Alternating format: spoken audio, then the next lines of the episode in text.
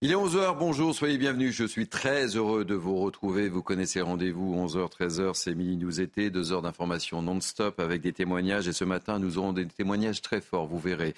Euh, des reportages aussi et des débats avec une équipe qui m'entoure. Présentation de l'équipe dans quelques instants, mais tout de suite, le sommaire de nos deux heures. On reviendra bien sûr sur cette dramatique fusillade à Nîmes et ce petit garçon de 10 ans tué par balle. Il était là avec son oncle au mauvais endroit, au mauvais moment.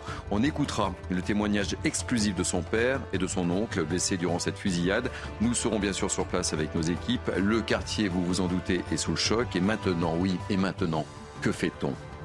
À Marseille, c'est un adolescent de 14 ans qui a été blessé par balle cette nuit. Son pronostic vital est engagé, on en parlera. Et puis on va parler de la rentrée des étudiants. Oui, la rentrée des étudiants, le budget mensuel pour étudier en France a franchi la barre symbolique des 1000 euros cette année. 1000 euros cette année, dans toutes les villes de France d'ailleurs. C'est un sujet très concernant. C'est donc dans votre émission, c'est donc dans Billy News. Et puis, autre rentrée, celle du Conseil des ministres à l'Elysée. Thomas Bonnet nous fera le point sur les chantiers prioritaires. Voilà. Vous connaissez le programme, prenez place. Nous sommes ensemble durant deux heures. Merci de nous accueillir. tout de suite, j'accueille avec beaucoup de plaisir Michael Dos Santos. Bonjour Michael, c'est le point info. Bonjour Thierry, bonjour à tous. Le pic de la canicule est attendu entre aujourd'hui et demain. Ce mercredi, 19 départements sont placés en vigilance rouge, 37 en vigilance orange. C'est le cas des Alpes-Maritimes. À Menton, le thermomètre a atteint les 30,4 degrés en pleine nuit, un record absolu de chaleur nocturne. Et puis à Nîmes, les recherches se poursuivent pour trouver les quatre individus auteurs de tirs qui ont coûté la vie à Fayed, cet enfant de 10 ans mortellement touché dans la soirée de lundi alors qu'il se trouvait dans une voiture avec son oncle. Ce matin sur RTL, la procureure de Nîmes a annoncé que d'autres personnes sont recherchées, des individus en principe liés au trafic de drogue dans le quartier. Écoutez.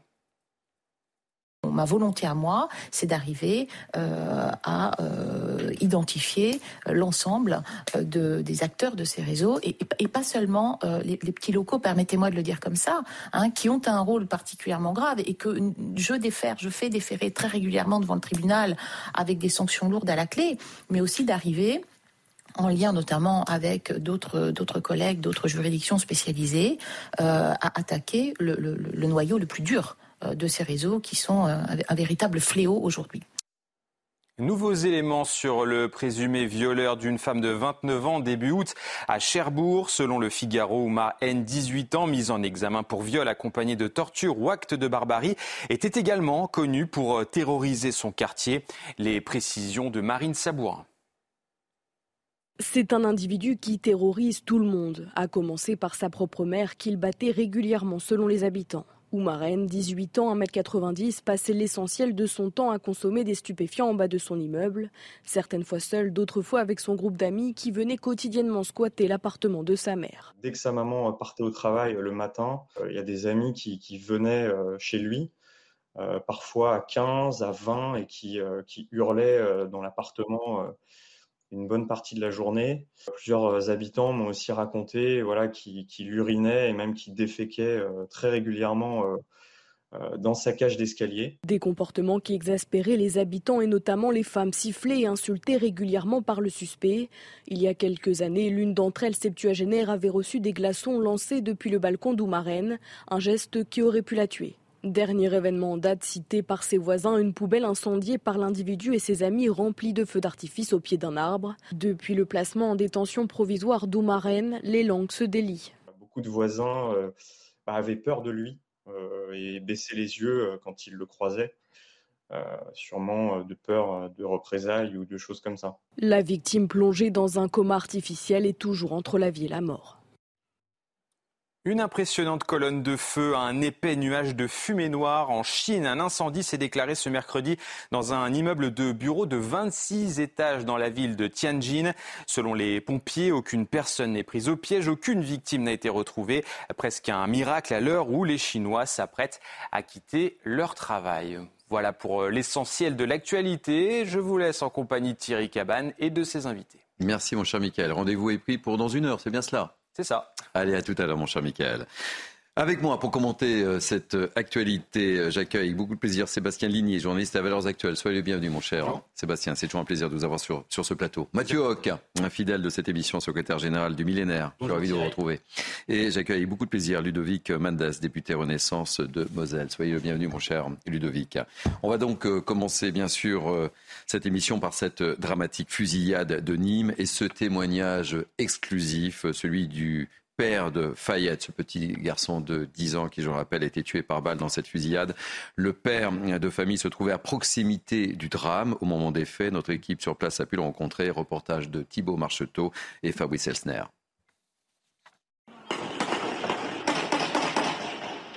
Des bruits de tirs retentissent dans le quartier Pisevin. Il est 23 heures. Quelques minutes plus tard, cet homme est appelé par sa femme. Ses deux enfants et son frère viennent d'être touchés.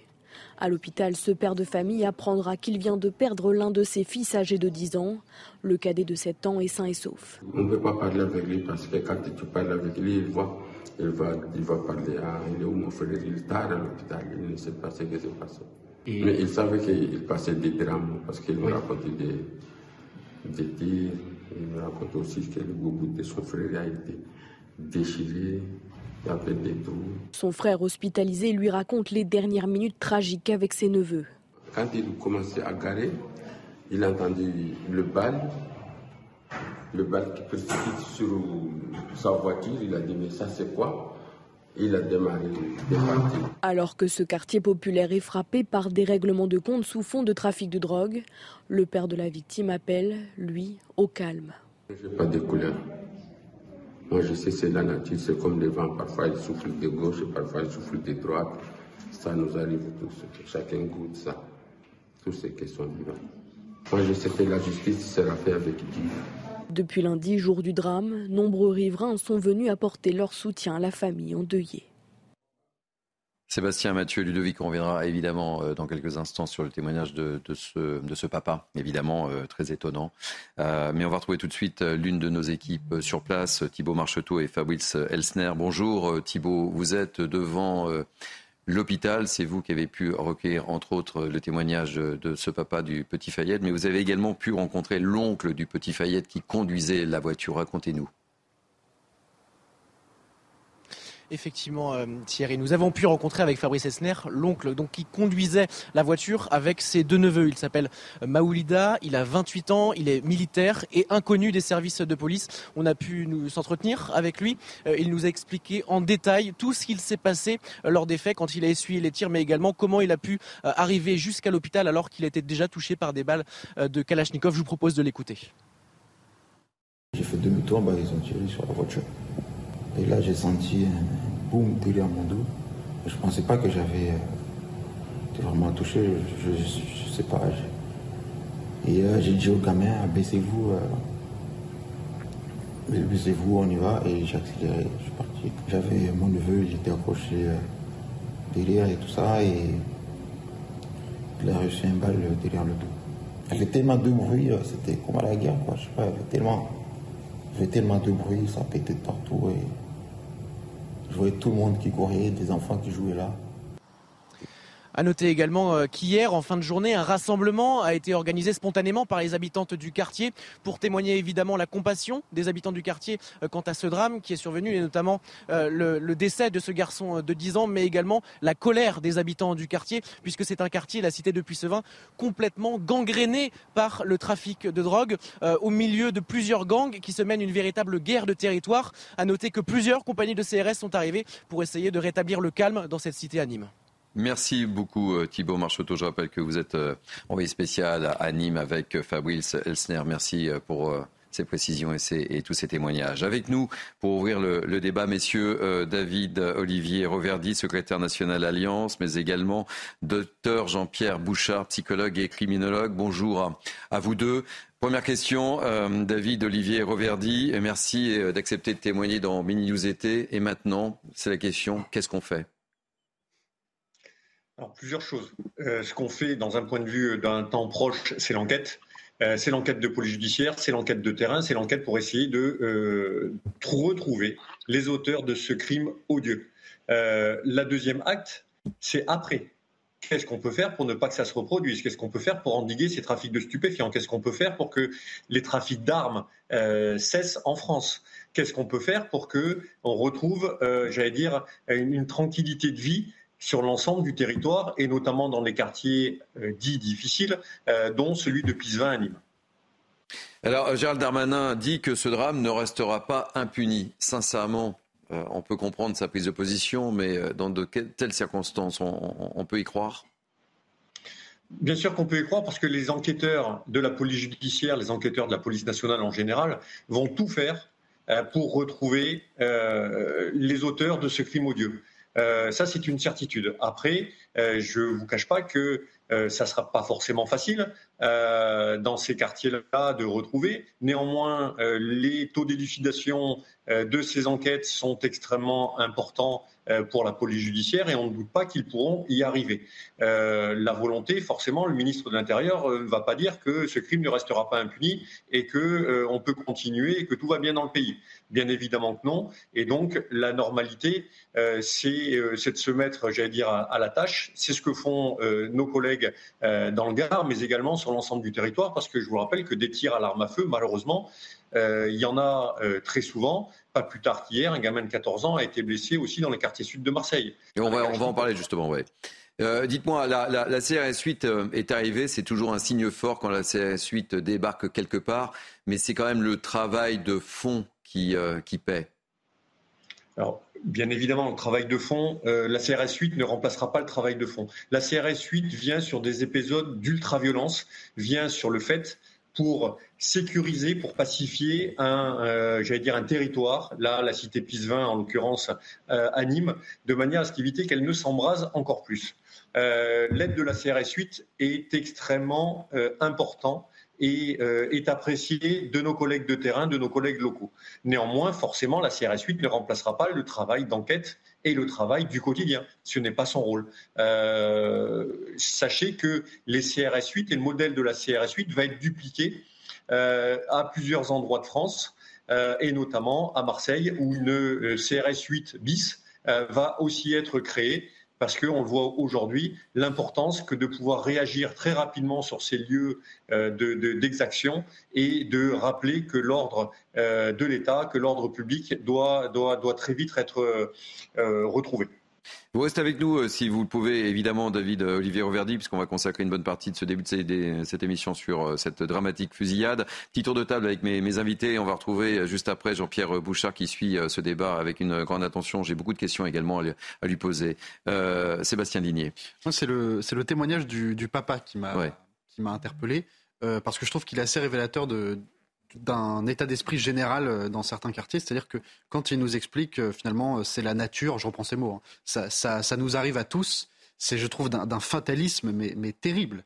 C'est-à-dire que il y avait aussi, je crois que c'est le Parisien qui titre cette semaine, en reprenant une expression, il était au mauvais endroit au mauvais moment. Oui, mais ça c'était la, phrase du, procureur, de la conférence de presse. Mais, elle est hallucinante cette phrase. C'est-à-dire que c'est une capitulation terrible. C'est-à-dire que ce, n'est jamais, peu importe la ville, peu importe le quartier, peu importe la situation, ce n'est jamais un enfant de 10 ans et son oncle qui est au mauvais endroit au mauvais moment. C'est euh, euh, les, coupables qui sont au mauvais endroit au mauvais moment. C'est-à-dire que je pense qu'il faut renverser totalement la, la rhétorique. C'est-à-dire que euh, quand on est un habitant, quand j'entends ces témoignages, il y avait des témoignages dans des, dans des articles qui disaient que voilà, ils s'étaient habitués aux tirs de Kalachnikov mmh. en, Une espèce de résignation. Il y a une résignation totale et surtout, il y a, on a l'impression qu'ils ont finalement accepté par fatalisme de devenir otages euh, dans leur propre lieu de vie. Et c'est malheureusement un terrible rappel que souvent les premières victimes de la délinquance, euh, du trafic de drogue, bah, ce sont les habitants eux-mêmes qui sont piégés dans ces quartiers. Mathieu Hakim.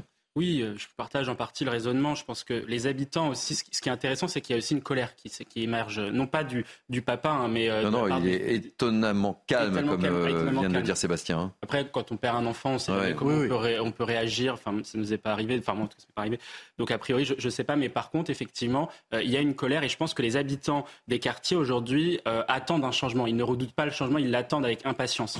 Et là-dessus, il faut que l'État puisse y répondre fermement et de la manière la plus, la plus puissante pour pouvoir justement reconquérir le, territoire, les territoires perdus par la République. Et là-dessus, je pense que de toute façon, le, il faut poser le bon diagnostic sur, sur ce qu'est la criminalité organisée aujourd'hui dans le pays. le diagnostic est le suivant, c'est que vous n'avez pas un réseau unifié comme, comme les narcotrafiquants en Colombie ou, euh, ou euh, au Mexique, par exemple, et vous avez plein de petits euh, trafiquants qui génèrent énormément d'argent et qui se font la guerre ensuite pour pouvoir, pour pouvoir faire, mettre en place une société parallèle qui repose, qui repose sur une économie parallèle. Et là-dessus, il faut que la police et la justice puissent apporter les réponses qui soient suffisantes et qui soient fermes. Et nous, on préconise notamment un état d'urgence localisé pour pouvoir faire des perquisitions administratives, pour pouvoir faire, sur le modèle de la, après les attentats du 13 novembre, saisir un certain nombre d'armes parce qu'il y a énormément d'armes dans ces quartiers qui permettront ensuite de reprendre le contrôle progressivement par la police et par la justice. Nous avons un politique sur ce plateau, Ludovic Mendes. Euh, on écoute euh,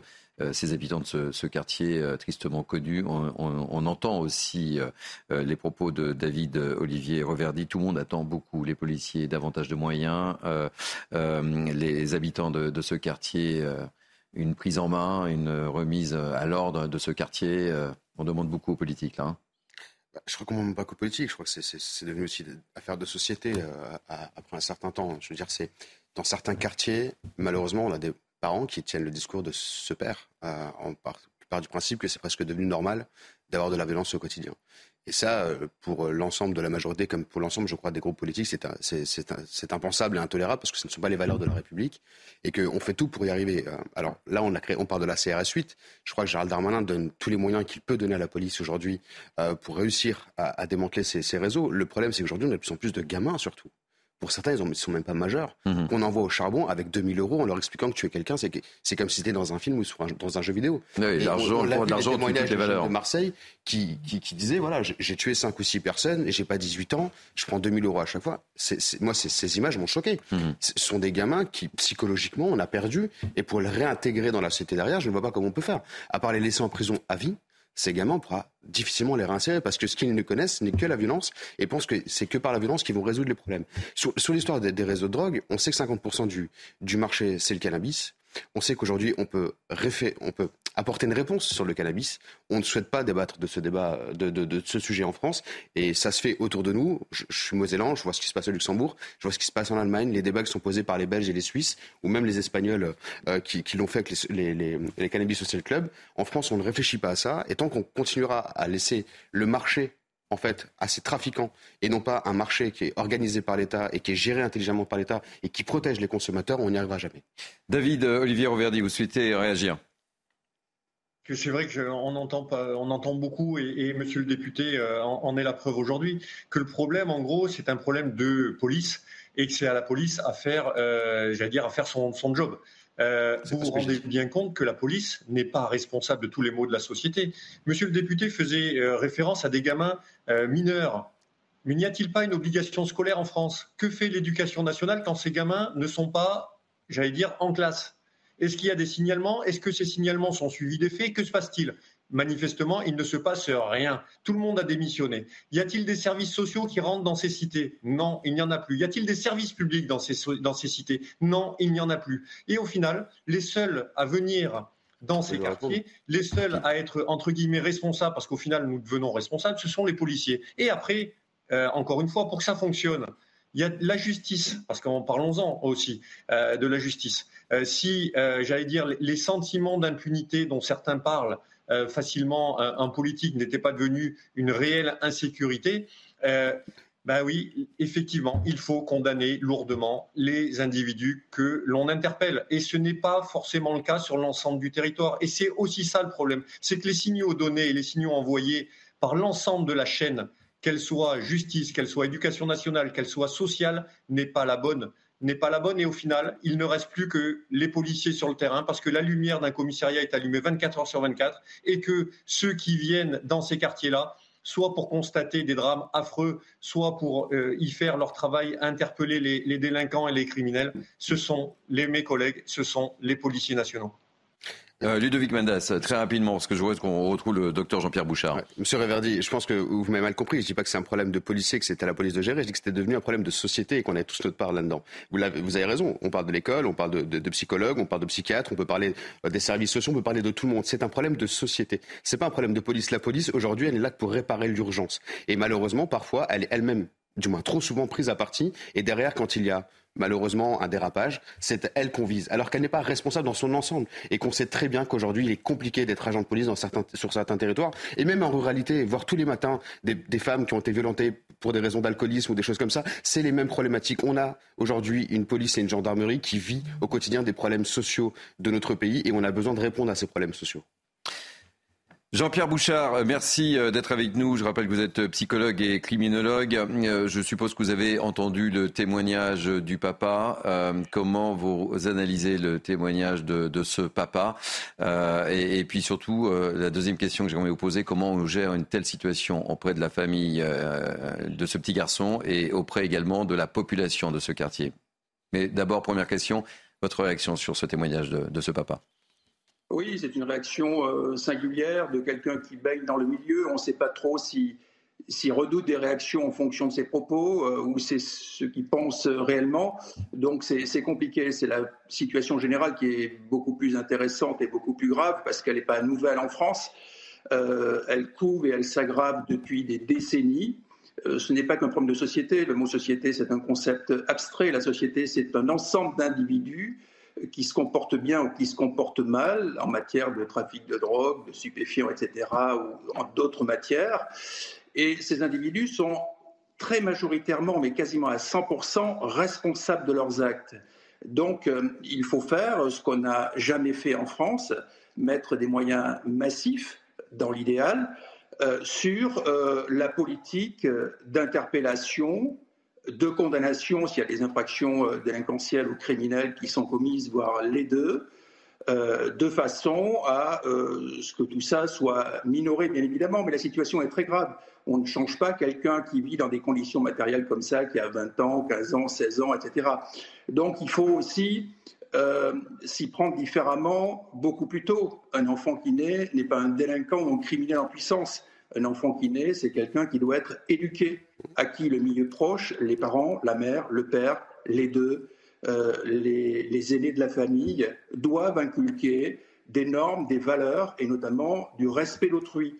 Euh, si ce n'est pas fait, si ce gendarme intérieur n'est pas acquis, qui fait qu'on se comporte plutôt bien envers nos concitoyens, bah, il y a des risques de dérapage plus tard, euh, de délinquance, de criminalité, en matière de stupéfiants, évidemment, puisque l'appât du gain est très important, mais en d'autres matières, parce que souvent, euh, euh, ceux que l'on voit là, on les retrouve dans d'autres formes de délinquance. Donc, euh, cette politique massive d'interpellation et de condamnation systématique s'il y a lieu, dans un laps de temps très court, est vraiment une issue très favorable. Moi, je suis aussi un psy, et je peux vous dire que ces gens-là, on ne va pas les faire changer de comportement par des psychothérapies ou des choses comme ça. Donc, la politique répressive, euh, doit être appliquée systématiquement à ces personnes. C'est la seule façon de, minorer ce phénomène qui est extrêmement important. On parle quand même d'un pays formidable, d'une grande démocratie qui est la France. Hein. Euh, jamais on aurait pensé ça il y a une trentaine d'années. Euh, voilà, on en est là, donc il faut intervenir massivement. Comment on gère cette situation dans ce quartier en tant que psychologue avec euh, toutes ces personnes. On, a vu ces images euh, impressionnantes hein, et c'est toujours étonnant de voir euh, des images arriver sur les réseaux sociaux de ce type de règlement de compte avec des balles qui sont parties un peu partout et on voit cette population qui hélas subit et qui est profondément traumatisée à l'image effectivement de ce papa et on, comprend aisément et, et de l'oncle de ce petit garçon. Oui, alors c'est évidemment très difficile à gérer parce qu'on peut difficilement rassurer les gens parce que tout ça couvre partout et, puis, peut très bien reprendre euh, dans ces quartiers-là euh, ou ailleurs, n'importe où sur le territoire national. évidemment, donc c'est très compliqué. ce qui peut rassurer les gens, c'est donc que les, délinquants et les criminels soient franchement ennuyés euh, interpellés euh, comme euh, la justice et tout système démocratique le, prévoit évidemment. sinon, ça va être très compliqué parce que ces victimes sont extrêmement nombreuses. Elles sont directes, elles sont indirectes, elles sont aussi économiques parce que tout ça coûte extrêmement cher. elles sont fiscales. Hein. Nous sommes tous fiscalement des victimes de ça, puisque ces gens-là, ça leur apporte beaucoup, mais ils coûtent très cher aussi à la collectivité. Euh, par tout ce qu'il euh, dégage donc de, sourdes dépenses en services publics et autres. Donc euh, il y a tout bénéfice, et notamment démocratique, à les interpeller et à les condamner. Merci beaucoup pour ce témoignage, Jean-Pierre Bouchard. Je rappelle que vous êtes psychologue et criminologue. Merci d'avoir accepté de témoigner dans Mini News été. Une réaction, David Olivier Reverdy? Docteur Bouchard, la tolérance zéro, ça a payé la tolérance zéro, ça a payé dans des pays étrangers. On l'a vu, et je fais référence, le premier exemple qui me vient à l'esprit, c'est celui de New York, où New York était la ville la plus dangereuse du monde. Et au final, euh, en appliquant la tolérance zéro, c'est devenu une ville, j'allais dire, euh, normale, avec une délinquance, euh, j'allais dire, proportionnelle par rapport à son nombre d'habitants. en France, la tolérance zéro, on a du mal. Euh, on a du mal, je ne sais pas pourquoi, par, idéologie. Euh, aujourd'hui, on est confronté à une délinquance euh, mineure extrêmement forte. On est confronté à une délinquance extrêmement violente. On est confronté à des trafics, et notamment de stupéfiants qui gangrènent l'ensemble du territoire, que les départements soient petits, grands, en milieu urbain ou à la campagne. Et malgré tout, la tolérance zéro, on a du mal, comme si c'était un vilain mot, comme si c'était un gros mot. Euh, on a du mal à l'appliquer. Et il serait temps aussi, et ça fait partie, euh, j'allais dire, d'une politique qui marche sur ses deux jambes, euh, que la police, oui, est là pour interpeller, pour faire régner l'ordre sur l'ensemble du territoire, mais également que la justice soit là aussi, éventuellement, ou plus lourdement, pour condamner et mettre à l'abri, parce que sinon on n'y arrivera pas.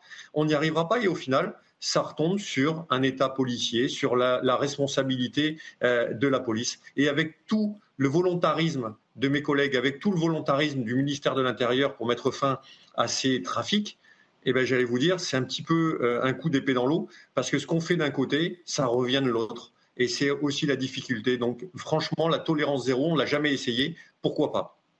Euh, merci euh, David Olivier Reverdy. Ce que je vous propose, on va marquer une pause et on parlera de Marseille. Si vous souhaitez, euh, si vous pouvez rester quelques instants supplémentaires, j'aimerais également avoir votre réaction sur ce qui s'est passé à Marseille dont vous avez parlé il y, a, il y a quelques instants. On marque une pause, on se retrouve dans quelques instants. Il est 12h30, soyez bienvenus, c'est Midi News été jusqu'à 13h avec moi pour commenter l'actualité. Euh, Sébastien Ligné, Mathieu Hoc et Ludovic Mendes et également en duplex avec nous David Olivier Roverdi, secrétaire national Alliance. Je souhaitais que vous restiez avec nous, David Olivier Roverdi, parce que je voulais également connaître vos réactions. Vous en avez parlé euh, très rapidement en évoquant la la situation la fusillade dramatique de, Nîmes. Euh, à Marseille, un adolescent de 14 ans est donc contre la ville à mort. Il a été blessé par balle au niveau du thorax hier soir dans une cité au sud de la ville, à proximité d'un point de deal. Les tireurs, au nombre de deux ou trois, étaient en scooter et sur place. Neuf douilles ont été retrouvées à proximité du lieu. On voit, ça continue à Marseille, malgré, malgré, malgré les moyens déployés. Oui, forcément, ça continue. sur ce triste, encore une fois, euh, euh, tentative d'homicide, un gamin de 14 ans est entre la vie et la mort. Un gamin de 15 ans a été blessé et un de 16 ans, euh, dans le même temps, a également été blessé. Donc hier soir, c'est trois gamins qui ont été blessés à la Cité de la Cayolle. Trois gamins mineurs qui se retrouvaient à une heure tardive dans une cité des quartiers sud alors qu'ils habitent les quartiers nord de la ville, euh, à proximité d'un point de ville. Donc on voit là aussi qu'il y a un dénominateur commun à tout ça, euh, c'est que euh, on a une délinquance et on a je ne pense pas que ce soit des consommateurs, ces, gens-là, l'enquête le déterminera bien évidemment, mais là aussi, on a des mineurs qui se retrouvent à des âges où ils devraient être chez eux, à des heures où ils devraient être chez eux, pardon. on a une famille et des familles qui globalement sont complètement, euh, j'allais dire, absentes. Euh, et les gamins sont livrés à eux-mêmes. Et forcément, quand il y a un appât du gain comme celui du trafic de stupes. Je vous rappelle à peu près c'est 100, 100 000, 150 000 euros par semaine de gains.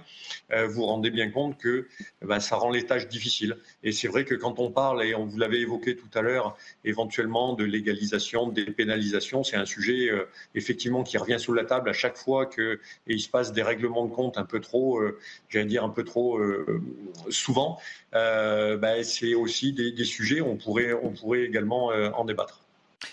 Euh, Sébastien Ligné, petite réaction. On voit hein, le parallèle. Nîmes n'est pas loin de Marseille, Marseille n'est pas loin de Nîmes, et euh, les problèmes sont euh, quasiment identiques. Et Marseille, ça, ne cesse, ça ne cesse d'empirer. C'est le laboratoire français de tout ce qui concerne la délinquance, le trafic de drogue, le tir, tout ce que vous voulez. C'est-à-dire que je rappelle quand même que depuis le début de l'année, il y a une trentaine de personnes qui sont mortes à Marseille, principalement dans les quartiers nord, par balle, dans des règlements de compte, souvent liés à des trafics de stupéfiants. 30 morts et on est en, août. Hein, on, on, l'année, on, a euh, déjà dépassé le record de, de l'année précédente. 50 hein. personnes, souvent des jeunes, mm. euh, qui meurent à cause du, trafic de stupéfiants et d'un règlement de compte. C'est-à-dire que c'est devenu quotidien. Euh, on parle du fatalisme à Nice, à Nîmes. Bon, bah, c'est, même, plus un fatalisme. Mm. C'est-à-dire que ça fait partie de, de leur vie. c'est les gens qui vivent dans les quartiers nord, notamment. Quand, ils vous expliquent que, finalement c'est, presque des zones qui sont perdues, enfin c'est triste à dire, mais, mais je ne vois pas comment on, on rattrape euh, une zone comme les quartiers nord. C'est-à-dire que c'est, une communauté euh, totalement acquise au trafic de drogue, totalement acquise à une certaine euh, pression communautaire et, religieuse. c'est évidemment une zone d'une très grande pauvreté, de très grande pauvreté où vous pouvez mettre des milliards dans les services publics, ça ne changera rien. C'est, fini. C'est-à-dire que le service public, il est, il est installé le lundi, il est brûlé le mercredi. C'est comment, comment vous voulez euh, rétablir un semblant d'ordre et un semblant même de, France, si je peux me permettre, dans un quartier et, comme le quartier Nord? Et pourtant, des moyens ont été ah, mis à Marseille plus que jamais. Euh, Emmanuel Macron a passé trois jours, laissé ensuite euh, donc à, est, toujours sur place. Une partie est allée à Nîmes, mais on peut pas dire que Marseille manque de moyens. C'est ça qui est quand même assez étonnant, Ludovic Mendes. Et on voit pas de solution, malgré les moyens, malgré l'argent dépensé. On, oublie aussi, c'est que Marseille, c'est historique ça ne date pas des dix dernières années. Ça fait malheureusement trop d'années qu'à Marseille, il y a euh, des mafias, des bandes. On peut parler de la French, on peut parler de la mafia corps, de mm. toutes ces mafias qui existaient. Alors c'était différent. C'est différent. Euh, il y avait moins de, il y avait moins de carnage entre guillemets, surtout sur des gamins. Euh, ça se réglait différemment euh, fut un temps, mais Marseille est une ville où vous avez raison, où malheureusement une bonne partie de la ville est très paupérisée. Et il faut repenser peut-être cette ville. Euh, c'est ce qui a été proposé aussi par le maire actuel et le mm. président de la République de reconstruire. On voit qu'il y a des immeubles qui sont effondrés dans le centre-ville. Moi, qui suis un amoureux du rap marseillais, mm. je retiens tout ce qui a été dit pendant les années 90 et 2000 dans le rap marseillais. On a l'impression que rien n'a changé malheureusement pour certains d'entre eux, alors que l'État a essayé de donner les moyens. Et je pense que parfois on investit de l'argent à perte inutilement parce qu'on veut euh, redorer, j'allais dire, le blason de certains quartiers, alors que je pense qu'il faut les détruire, les repenser, les reconstruire intelligemment, en y mettant aussi du travail, en y mettant de l'accompagnement. Et c'est pas toujours le cas aujourd'hui. On, on, remet de la peinture sur du béton qui ne sert plus à rien, mmh. alors qu'il faudrait peut-être penser à faire tomber ce béton et repenser ces quartiers-là et faire en sorte d'avoir une mixité qui soit un peu différente. Ça marche. on parlait tout à l'heure de, New York. Je pense que le meilleur exemple, c'était Montréal, où il y a eu une tolérance zéro d'un côté et en même temps une reconstruction de la ville et de ses quartiers qui a fait que la délinquance a vraiment, vraiment diminué et que les trafics se sont déportés aussi ailleurs. Euh, un dernier mot, euh, David, Olivier Rouverdi, parce que je pense que vous avez des engagements euh, derrière. un dernier mot sur la situation marseillaise après les propos tenus par Ludovic Mendes. Il n'y a pas de fatalisme à ce que Marseille reste Marseille, à ce que Nîmes reste Nîmes et à ce que ces trafics perdurent. J'allais vous dire, on est parfaitement capable d'endiguer ces trafics. On est parfaitement capable. N'allez pas me faire croire que quand on est capable de, j'allais dire, d'investir l'espace, on n'est pas capable de régler un problème dans une cité au quatrième étage d'une tour d'une cité marseillaise. L'histoire, là aussi, il faut s'en donner les moyens. Les moyens juridiques, parce qu'à la base, on passe par ça. Nous sommes dans un état de droit. Il y a euh, des choses qui font que, euh, ben, en fait, c'est de plus en plus compliqué que d'investiguer, que de travailler, parce que juridiquement, et notre état de droit se retourne contre nous, parce qu'il y a trop de droits, tue le droit et tue justement le travail des policiers, parce qu'on n'y arrive pas. Euh, parce que c'est décourageant, tellement c'est lourd et tellement c'est absurde par certains endroits. donc, se donner les moyens, on peut. Se donner les moyens, c'est de la volonté. Et encore une fois, nos policiers, qu'ils soient d'investigation, qu'ils soient de terrain, qu'ils soient de la, des CRS, euh, sont parfaitement capables, si on leur en donne les moyens, de le faire. Mais là, encore une fois, il ne faudrait pas que ça se retourne contre eux euh, en termes de responsabilité. Donc voilà, ce que je voulais vous dire, c'est qu'il n'y a absolument pas de fatalisme à tout ça et qu'on euh, n'a peut-être pas atteint encore le fond de la piscine, si je peux me permettre l'expression, de manière à ce qu'on se donne réellement les moyens. Merci euh, David Olivier Reverdy d'avoir pris de, votre temps et d'apporter ce, témoignage toujours très précieux et, important euh, à nos yeux. Euh, un mot très rapide, Mathieu Oka. On va changer de sujet juste après. Monsieur, monsieur a raison. Il faut, pour moi, faire évoluer le droit au regard des différentes problématiques de la société. Là, on parle d'adolescents là-dessus, pourquoi le gouvernement n'engage pas une réflexion sur justement l'évolution de l'ordonnance 45, sur l'excuse de minorité? Parce qu'aujourd'hui, on sait que les trafics perdurent dessus et euh, capitalisent sur le fait que ce soit des, des jeunes. Là-dessus, moi, je vois deux points qui peuvent être intéressants. Un, c'est de la rendre exceptionnelle, alors qu'aujourd'hui, elle est automatique. Et deuxième point, ça serait aussi d'abaisser le seuil dérogatoire de l'excuse de minorité, qui aujourd'hui est à 16 ans, le mettre peut-être à 15, voire à 14 ans, pour qu'on puisse justement arrêter de diviser par deux les peines des jeunes euh, lorsqu'ils euh, sont pris dans des trafics qui sont des trafics d'être adultes. Merci. on va changer de sujet. Vous savez, dans Mini News été, j'aime beaucoup aborder les, problématiques très concernantes. Hein. Le pouvoir d'achat, l'inflation, ça nous touche tous, évidemment. Et là, euh, il y a Benjamin Floïc euh, qui nous attend très patiemment. Je m'en excuse, qui est cofondateur de Copain Solidarité étudiant. Euh, je souhaitais que Benjamin Floïc soit avec nous parce que on va parler justement des étudiants fortement touchés par l'inflation. Avec un chiffre, le budget mensuel pour étudier en France a franchi la barre symbolique des 1000 euros cette année dans toutes les villes du pays. On voit ça avec Sarah Fanzari, Florian Paume et on ouvre le débat avec euh, Benjamin Floïc, très patient avec nous ce matin.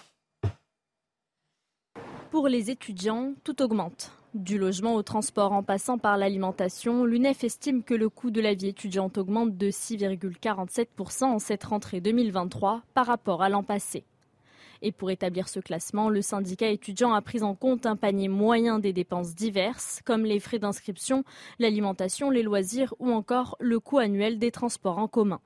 Côté logement, les villes qui connaissent les plus fortes hausses sont Guyancourt, Le Havre, mais aussi Chambéry.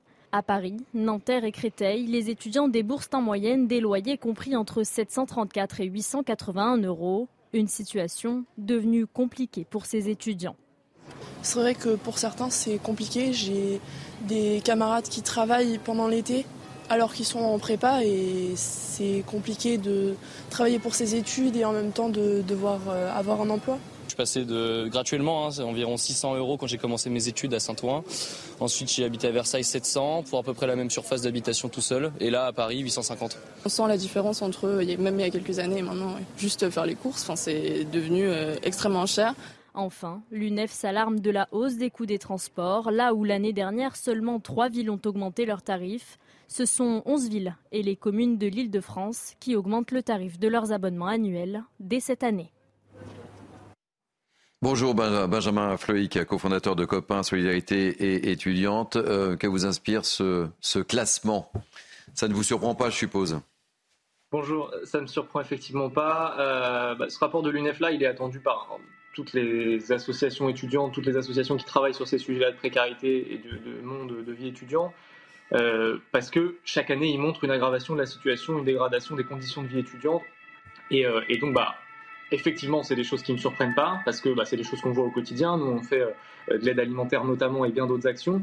Et, euh, et, on a de plus en plus d'étudiants qui nous sollicitent en nous disant, par rapport à l'année dernière, par rapport à l'inflation, euh, moi, je suis dans une situation qui est bien pire qu'avant. Et, euh, et, le logement, euh, c'est les témoignages que, vous avez reçus. Euh, c'est le logement, c'est vraiment le cœur de cette, situation-là, le cœur de, cette, de la problématique. Et donc, c'est pas forcément ce qu'augmente le plus dans, le rapport de l'ENF cette année, mais malgré tout, c'est ce qui, en proportion, est le plus important. Et du coup, il y a une nécessité absolue à agir sur ces problématiques-là de logement pour faire baisser la part du, du logement dans la, le, dans le budget des étudiants, parce que euh, aussi bien pour des étudiants qui habitent à Paris, et c'est souvent ce qu'on pense, mais euh, que, le logement est particulièrement un sujet à Paris et peut-être un peu moins dans les autres villes, euh, mais le rapport de l'UNEF le montre très bien, c'est que dans des villes qu'on peut considérer comme étant moyennes ou dans lesquelles on ne pense pas forcément à, à, des situations de, vie étudiante aussi chères, et ben malgré tout, dans toutes les villes principales, on est sur des budgets qui sont considérables pour des étudiants qui, et c'est ça qu'il faut rappeler, ne sont pas censés travailler en parallèle de leurs études c'est que euh, les études, c'est censé être un temps consacré à se former pour ensuite pouvoir travailler. Euh, mais qu'on n'est pas censé, et c'est compliqué, c'est très très compliqué de euh, réussir ses études si on a un petit boulot à côté, et encore plus si on est obligé d'aller chercher 1000, 1500 euros pour être capable de vivre derrière et payer son loyer dans les montants aussi importants que ce qui ont été cités dans les témoignages précédents de 700, 800 euros à Paris. Je vous garde avec nous. On ouvre le débat avec euh, mes invités, alors que je salue Eric Doric Maten, journaliste économique, fidèle de cette émission euh, dorénavant, où on abordera effectivement tous ces petits problèmes euh, de chiffres, de consommation, etc. C'est un plaisir de, vous avoir, Eric. Sébastien Ligné, ça vous inspire quoi? On, voit que c'est difficile, la rentrée va être difficile. Et, effectivement, Benjamin a raison, le problème du logement pèse dans le budget d'un étudiant qui parfois est obligé de se serrer la ceinture et de et il nous le dira, il nous le confirmera, mais de se priver de, de, déjeuner ou de dîner. Quoi. Mais c'est un... bon, après, ça date malheureusement pas d'hier, et c'est un problème qui est global. Si vous voulez, il y a un décalage euh, terrible entre euh, certains responsables politiques, notamment de la majorité, excusez-moi, qui se gargarisent et qui s'auto-congratulent depuis. Euh, Ludovic Mendes va vous répondre. Quelques jours sur le, le fameux classement Shanghai. Vous savez, c'est les, classements qui est fait par les meilleures on universités en a parlé sur ce plateau. du monde. Donc on a, je crois, 27 universités françaises qui sont dans le classement. Donc on se... ah, c'est génial le, savoir-faire français existe. Et puis euh, après, à côté, il y a la réalité de tous les jours euh, du terrain de, ces étudiants, c'est-à-dire euh, des infrastructures publiques. Hein, je parle bien du public qui sont complètement dépassés, des amphis qui sont beaucoup trop, qui sont dans des états. Là, je vois Tolbiac que j'ai pu côtoyer. Je peux vous dire que ça donne pas envie. Vous voyez la Sorbonne, vous dites ah c'est génial la Sorbonne, c'est classe. Et puis ensuite vous rentrez dans l'amphithéâtre de la Sorbonne et vous dites en fait non, c'est pas du tout ce que j'avais imaginé. vous parlez des étudiants, c'est-à-dire que là, on parle donc d'étudiants qui doivent travailler euh, à côté, en plus de leurs études, ça, a quelles conséquences? Déjà, je suis fondamentalement contre cet argument qui consiste à dire euh, ah bon bah ils n'ont pas beaucoup d'argent, bah ils ont qu'à travailler comme tout le monde. Mm. Euh, déjà, premièrement, il faut savoir que beaucoup d'étudiants, et ça a été rappelé, travaillent déjà. Ils travaillent le soir, ils travaillent le week-end, ils travaillent en parallèle. mais c'est pas avec quelques heures par mois à Carrefour le week-end et le soir que vous allez payer un loyer. Vous en avez parlé à Paris et dans les grandes villes, qui est de plus en plus grand. Euh, ça n'a échappé à personne, l'inflation sur les, produits alimentaires, euh, les, fournitures scolaires, les fournitures scolaires. Euh, donc, dans, si vous voulez, tout, tout augmente. Les étudiants ont, des, de fait, quand on n'a pas les parents derrière et quand on débarque, par exemple, à Paris ou dans les grandes villes, on a un capital qui est extrêmement réduit. Et, donc, si vous voulez, ça, crée des, des, conditions de vie déplorables qui se répercutent ensuite sur l'entrée dans, dans, le marché du travail. Parce que, si vous voulez, par exemple, on prend quelqu'un qui qui a un peu d'argent et qui peut se permettre de choisir entre le public et le privé. Euh, il va aller vers le privé quand il voit l'état déplorable des, universités publiques. Il va aller dans le privé, donc il va faire un prêt étudiant, et donc le prêt étudiant va se répercuter sur, sur son, son, sa précarité euh, quand il va rentrer sur le marché du travail.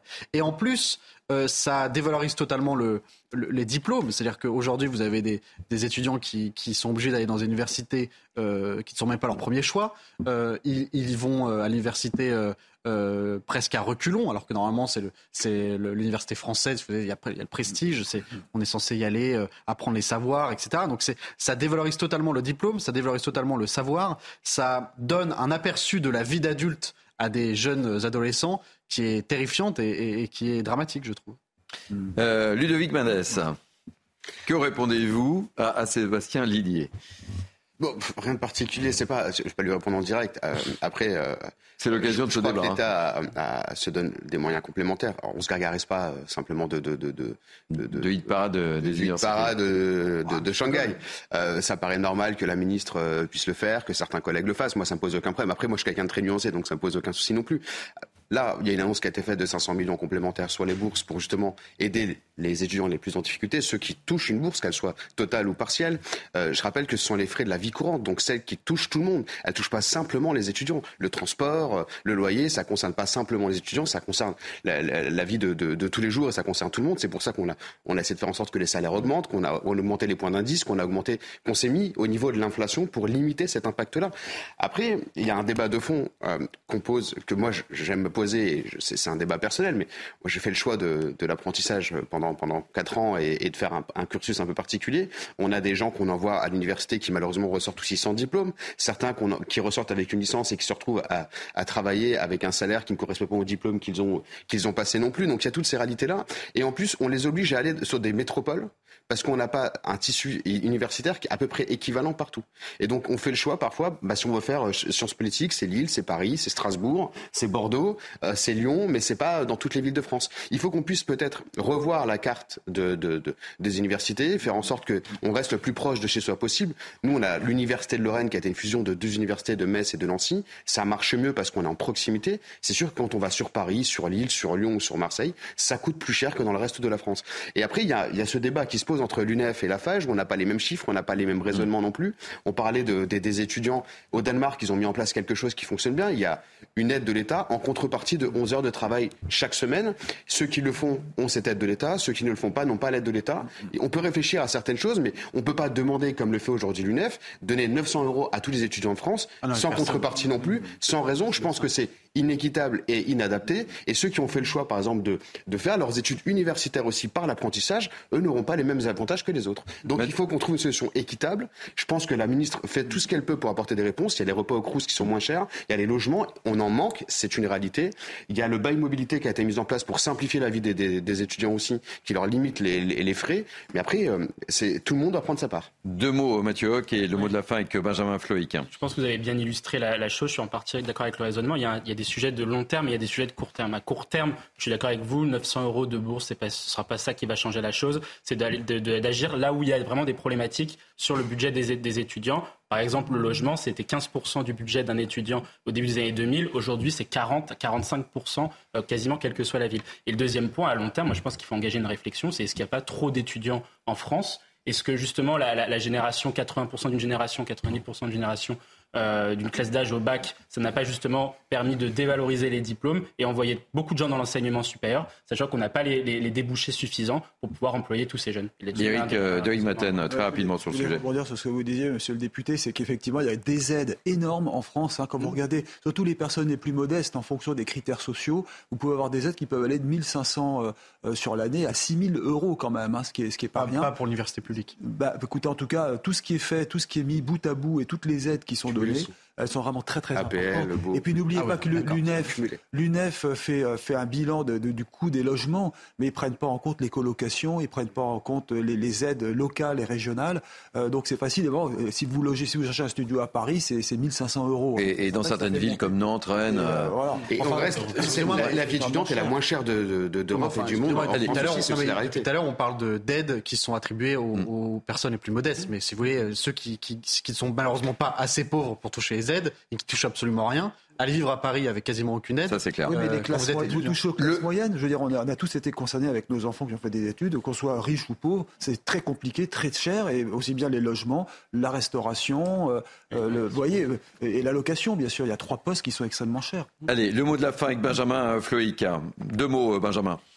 Bon, je comprends pas bien l'intérêt de, remettre en perspective, comme c'est fait là par les, les, deux derniers intervenants, de dire que ok, c'est cher ailleurs, ok, euh, il y a euh, des coûts de la vie qui sont importants. La réalité, c'est qu'il y a des étudiants qui font la queue à l'aide alimentaire parce qu'ils n'ont pas les moyens de se nourrir pour, euh, pour, bah, pour vivre et, et notamment payer le logement pour payer leur logement. Donc je comprends pas l'intérêt. Le, constat il est là. Euh, le constat il est là, c'est qu'il y a une situation qui est de précarité extrême et qui augmente très fortement. Donc je, je, vois pas bien là où on veut en venir en relativisant ce, constat-là et en disant que euh, bah ça a toujours été comme ça ou euh, qu'il y a, y a pas de de souci. Il y a un souci majeur. C'est c'est pas normal. Que, qu'on, dise à des étudiants ok inscrivez-vous à l'université, vous êtes inscrits à l'université, et derrière de ne pas leur donner les moyens de vivre correctement et de suivre correctement leurs études. Il y a des enjeux qui sont considérables aussi bien sur la bourse, et on peut réfléchir, comme le font l'UNEF, comme le font la FAGE et les autres syndicats étudiants, à des propositions pour réformer le système de bourse, pour euh, proposer des nouvelles propositions euh, pour euh, bah, permettre de suivre leurs études. Ce que, ce que disait Monsieur le député sur, sur le, Danemark et sur l'intérêt d'une rémunération conditionnée à un travail en parallèle de ces études, je suis désolé, mais c'est une proposition qui est catastrophique. les étudiants qui bossent déjà à côté de, de, de leurs études, c'est des étudiants qui ratent leurs études. Et vous créez quelque chose qui est d'une inégalité énorme entre des étudiants euh, issus de familles euh, bourgeoises, de classe moyenne, qui n'ont pas besoin de travailler à côté de leurs études parce que leurs parents sont derrière, et euh, des étudiants qui vont être obligés de, travailler à côté et qui du coup vont rater leurs études. Donc je suis désolé, mais il y, a, un enjeu vraiment très important à considérer le temps d'étudiant, la vie étudiante comme un temps complet de la vie avant de rentrer dans le monde du travail et du coup de permettre aux étudiants d'avoir les moyens de suivre leurs études correctement sans avoir à suivre un travail à côté ou euh, à faire d'autres choses que purement leurs études. Merci de ce témoignage, Benjamin Floïc, et on en reparlera d'ici euh, la rentrée avec vous, si vous le voulez bien, évidemment. Vous êtes cofondateur de Copains Solidarité étudiants. Merci de ce témoignage. C'est toujours un plaisir de, vous avoir pour, pour débattre en tous les cas. Allez, euh, très rapidement, Eric, vous êtes avec nous. On va revenir euh, sur cette canicule qui inquiète les agriculteurs. La vigilance rouge, on en a parlé sur ce plateau, touche aujourd'hui 19 départements avec des pics de température à 42 degrés. Le ministre de l'Agriculture est sur le terrain, comme un certain nombre de, ses collègues. Et déjà, on peut mesurer l'impact de cette poussée de chaleur, mon cher Eric Oui, c'est intéressant de voir un peu la, presse locale, régionale. Hein. Donc j'ai fait un peu le tour ce matin. Et contrairement à ce qu'on pourrait croire, vous savez que ça a un impact sur les prix. Euh, vous avez sûrement dû voir dans tous les magasins, les hypermarchés, la masse d'abricots hein, qu'il y a cette année. Alors bien sûr, hein, c'est toujours trop cher, hein, les, fruits, je suis bien d'accord. Mais tout de même, vous avez un, tonnage considérable, 20 euh, à 30% de plus qu'en 2022, à tel point d'ailleurs qu'il y a tellement d'abricots euh, sur le marché qu'on est obligé soit de les détruire, soit de les donner à des associations caritatives. Vous rendez compte où on en est arrivé alors que les abricots, on se souvient, étaient rares et chers. c'est un peu pareil d'ailleurs pour les pêches, melons, etc. Euh, quand vous regardez aussi les orages, là, ils ont un impact, et ils vont sûrement avoir un impact cette semaine. Euh, ils ont déjà détruit 30 euh, à 40% de la production de prunes. Vous vous rendez compte? Mhm. Parce que dans le Tarn-et-Garonne, je lisais donc un, article très intéressant d'un journal local, 15 000 tonnes détruites sur les 35 000 tonnes, donc les prunes. Autre conséquence, la main-d'œuvre, comme il fait très chaud, vous avez de plus en plus de difficultés à trouver les personnes prêtes à ramasser les fruits chez les arboriculteurs. Ils ont beaucoup de mal à trouver de la main-d'œuvre. Il faut trouver des horaires très contraignant très tôt le matin ou tard le soir. Et, je vais terminer par un point maintenant euh, qui concerne l'Espagne. Ça, j'ai appris quelque chose. Euh, en Espagne, vous avez de telles températures que là, ce sont les oliveraies qui sont euh, en danger. Vous avez aujourd'hui des, des 80% de pertes d'olives euh, en Andalousie. Et du coup, les cultures remontent vers le nord et la France pourrait devenir un pays très important en termes de production d'olives parce que, comme le climat progresse, vous avez ah dit que même, en Angleterre, on va avoir des vignes en Angleterre et peut-être mm. qu'un jour il y aura du vin. Parce que cette chaleur qui monte vers le nord et donc les olives, c'est important de le dire, disparaissent peu à peu euh, en Espagne tellement euh, il fait chaud. Après, bah, qu'est-ce qu'on va dire? Vous vous rappelez de la moutarde? Hein, au Canada, quand il y avait eu cette période de, sécheresse énorme Il n'y avait plus de moutarde en France. Hein, C'était, euh, je crois, en 2021. Il faisait 49 degrés au Canada. Voilà. Est-ce qu'un jour on aura une pénurie euh, d'olives? Parce que l'Espagne ne peut plus produire à cause de la sécheresse Ce sont les conséquences de cette canicule qui touche donc euh, toute cette Europe du Sud, y compris la partie sud de la France. Merci de ces éclairages, mon cher Eric. On vous retrouve tout à l'heure dans la deuxième partie. On parlera de Thierry Fifi autour de la SNCF. Mais j'en dis pas plus, on en dira, on en parlera avec vous. On va marquer une pause, euh, c'est la, la mi-temps dans ce Mini News été. On se retrouve pour la dernière dans quelques instants et on parlera du profil sidérant de l'homme suspecté. Vous vous souvenez euh, d'avoir violé et torturé une femme à Cherbourg au, début du mois. On reparlera de, de cette affaire avec des éléments nouveaux. À tout de suite. Il est quasiment midi. Merci de nous recevoir. C'est Midi News était jusqu'à 13h avec beaucoup de débats, beaucoup de témoignages aujourd'hui. Mais tout de suite, place à l'info avec Michael Dos Santos. Bonjour Michael. Bonjour Thierry, bonjour à tous. Fini les vacances pour euh, Emmanuel Macron et son gouvernement. Le président de la République se réunit actuellement pour son Conseil des ministres. Selon euh, l'Élysée, il va également détailler son initiative d'ampleur dans le magazine Le Point. Objectif affiché, tenter de trouver des alliances pour débloquer la situation au Parlement. Et puis à Nîmes, la CRS 8, unité euh, spécialisée euh, contre les violences urbaines, a été déployée suite à la mort de Fayette, tué lundi soir d'une balle perdue. Le procureur de Nîmes a affirmé sa volonté d'interpeller les quatre individus auteurs des tirs ainsi que d'autres trafiquants de drogue. Notre correspondant euh, Jean-Luc Thomas est sur place. Jean-Luc, bonjour. Quelle est la situation dans le quartier Pisevin Eh bien, écoutez, euh, ce matin, tout est calme ici. On va dire que la vie reprend euh, petit à petit.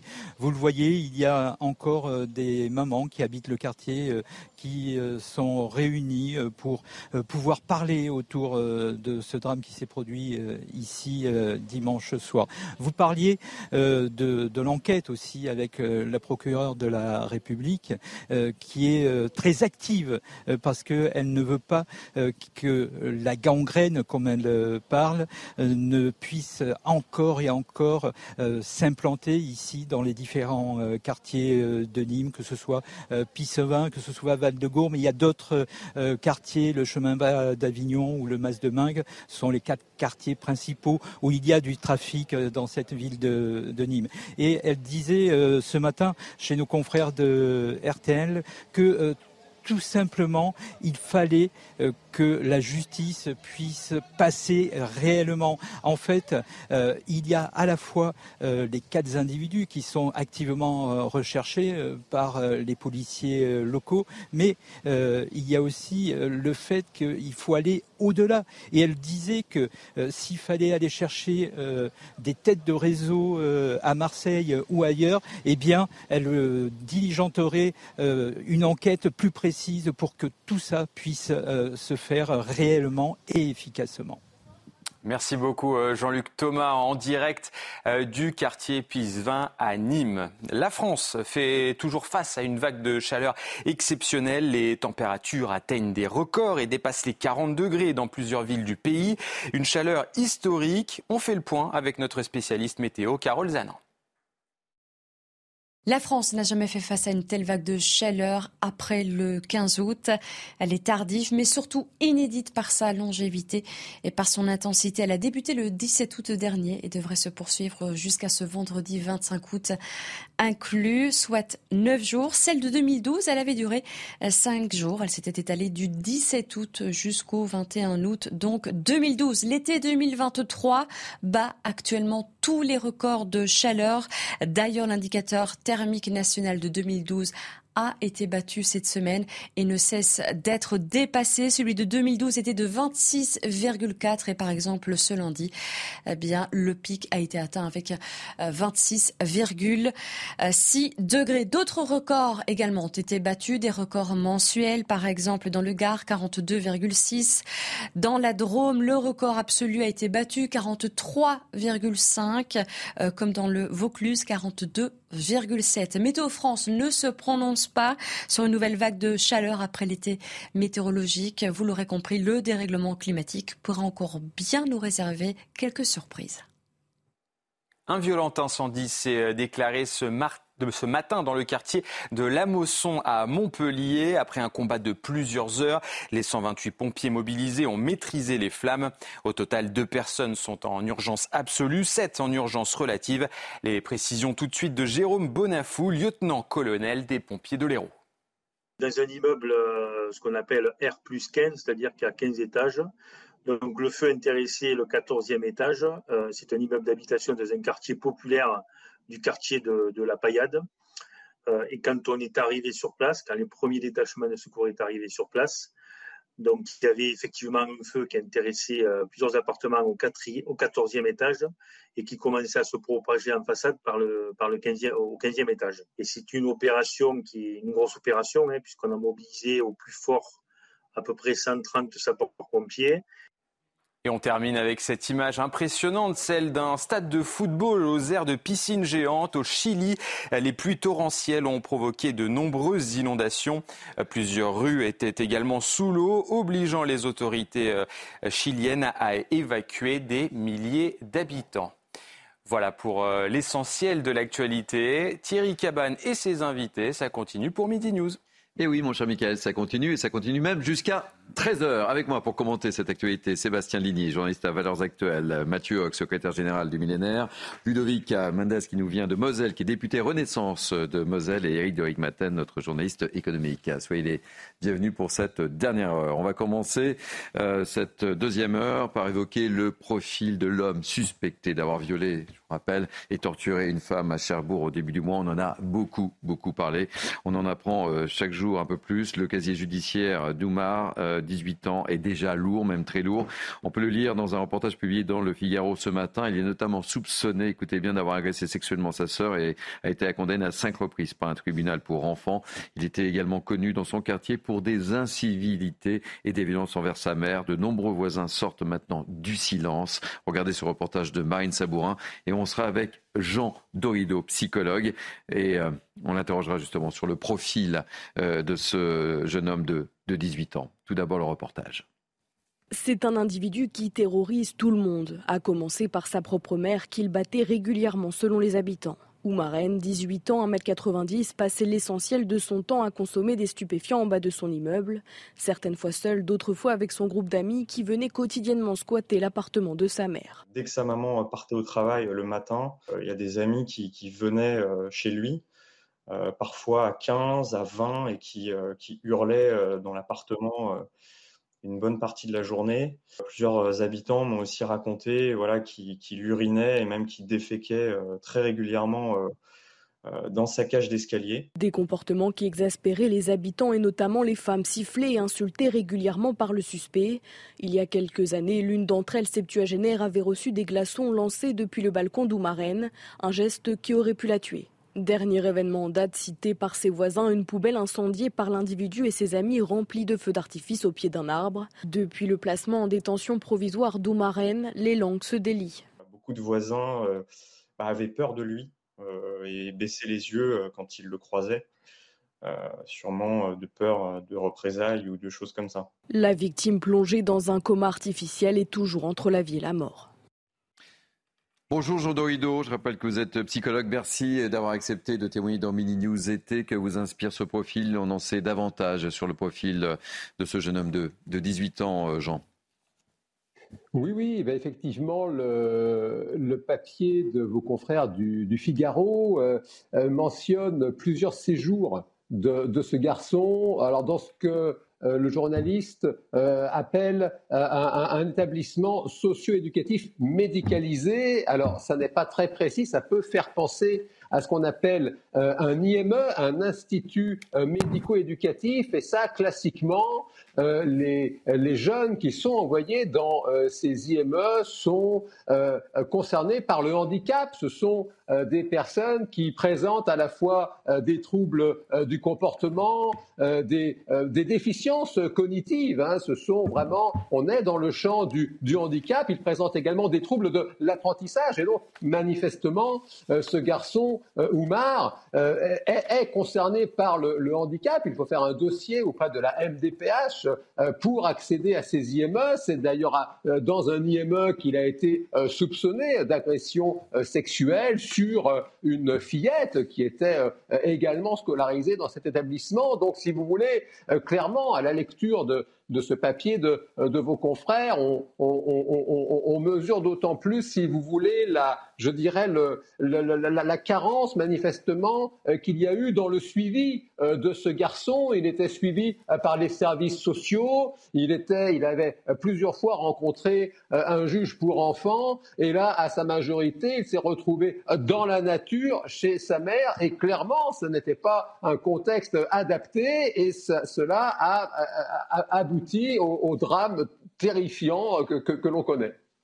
On peut se poser la question comment il pouvait être dehors en fait? Quand on voit le, CV euh, éloquent, on, s'interroge. Et, quand on voit et on écoute les témoignages de ses habitants, c'est terrible.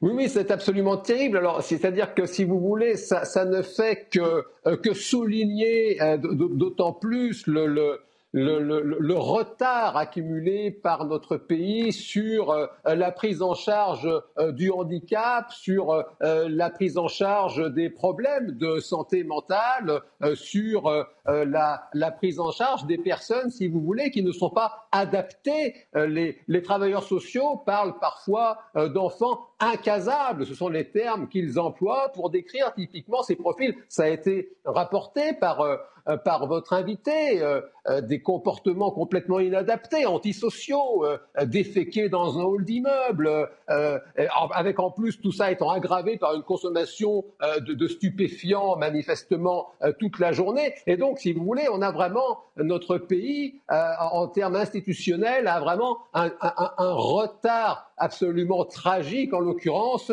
sur la prise en charge adaptée de ce genre de profil.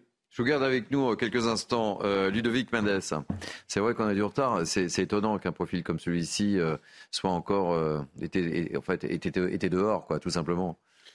C'est un peu particulier parce que là, je crois que le, psychologue nous aide beaucoup. C'est un gamin qui, malheureusement, n'est pas dans, ne rentre pas dans les cases de ce qu'on peut appeler. on en fait quoi de, ces jeunes qui rentrent pas dans les cases Parce que vous voyez ce que ça donne quand on les laisse dehors. Il y a un handicap d'un côté et on sait qu'on manque de place en IME. C'est un échange que j'ai encore eu avec Aurore Berger euh, nouvelle ministre euh, en charge des solidarités sur, le sujet. On a besoin d'apporter des réponses sur ces, à ces familles qui sont en difficulté, parce qu'on manque de place en IME, on manque de place en structure pour les enfants, et on a ce qu'on appelle les amendements cretons qui font qu'on a des adultes qui sont à la place de ces mm. jeunes dans ces structures-là, parce qu'on on manque de place aussi pour les, adultes. Donc il y a un travail qui est fait là, qui est mené pour faire en sorte qu'on puisse les prendre en charge correctement. Mais là, je crois que c'est au-delà de l'IME, c'est plutôt en, en, hôpital spécialisé, psychiatrique, qu'il aurait dû être pris en charge. Et surtout, bah oui. sorti de cet environnement-là. Donc là, c'est un environnement social qui n'est pas bon.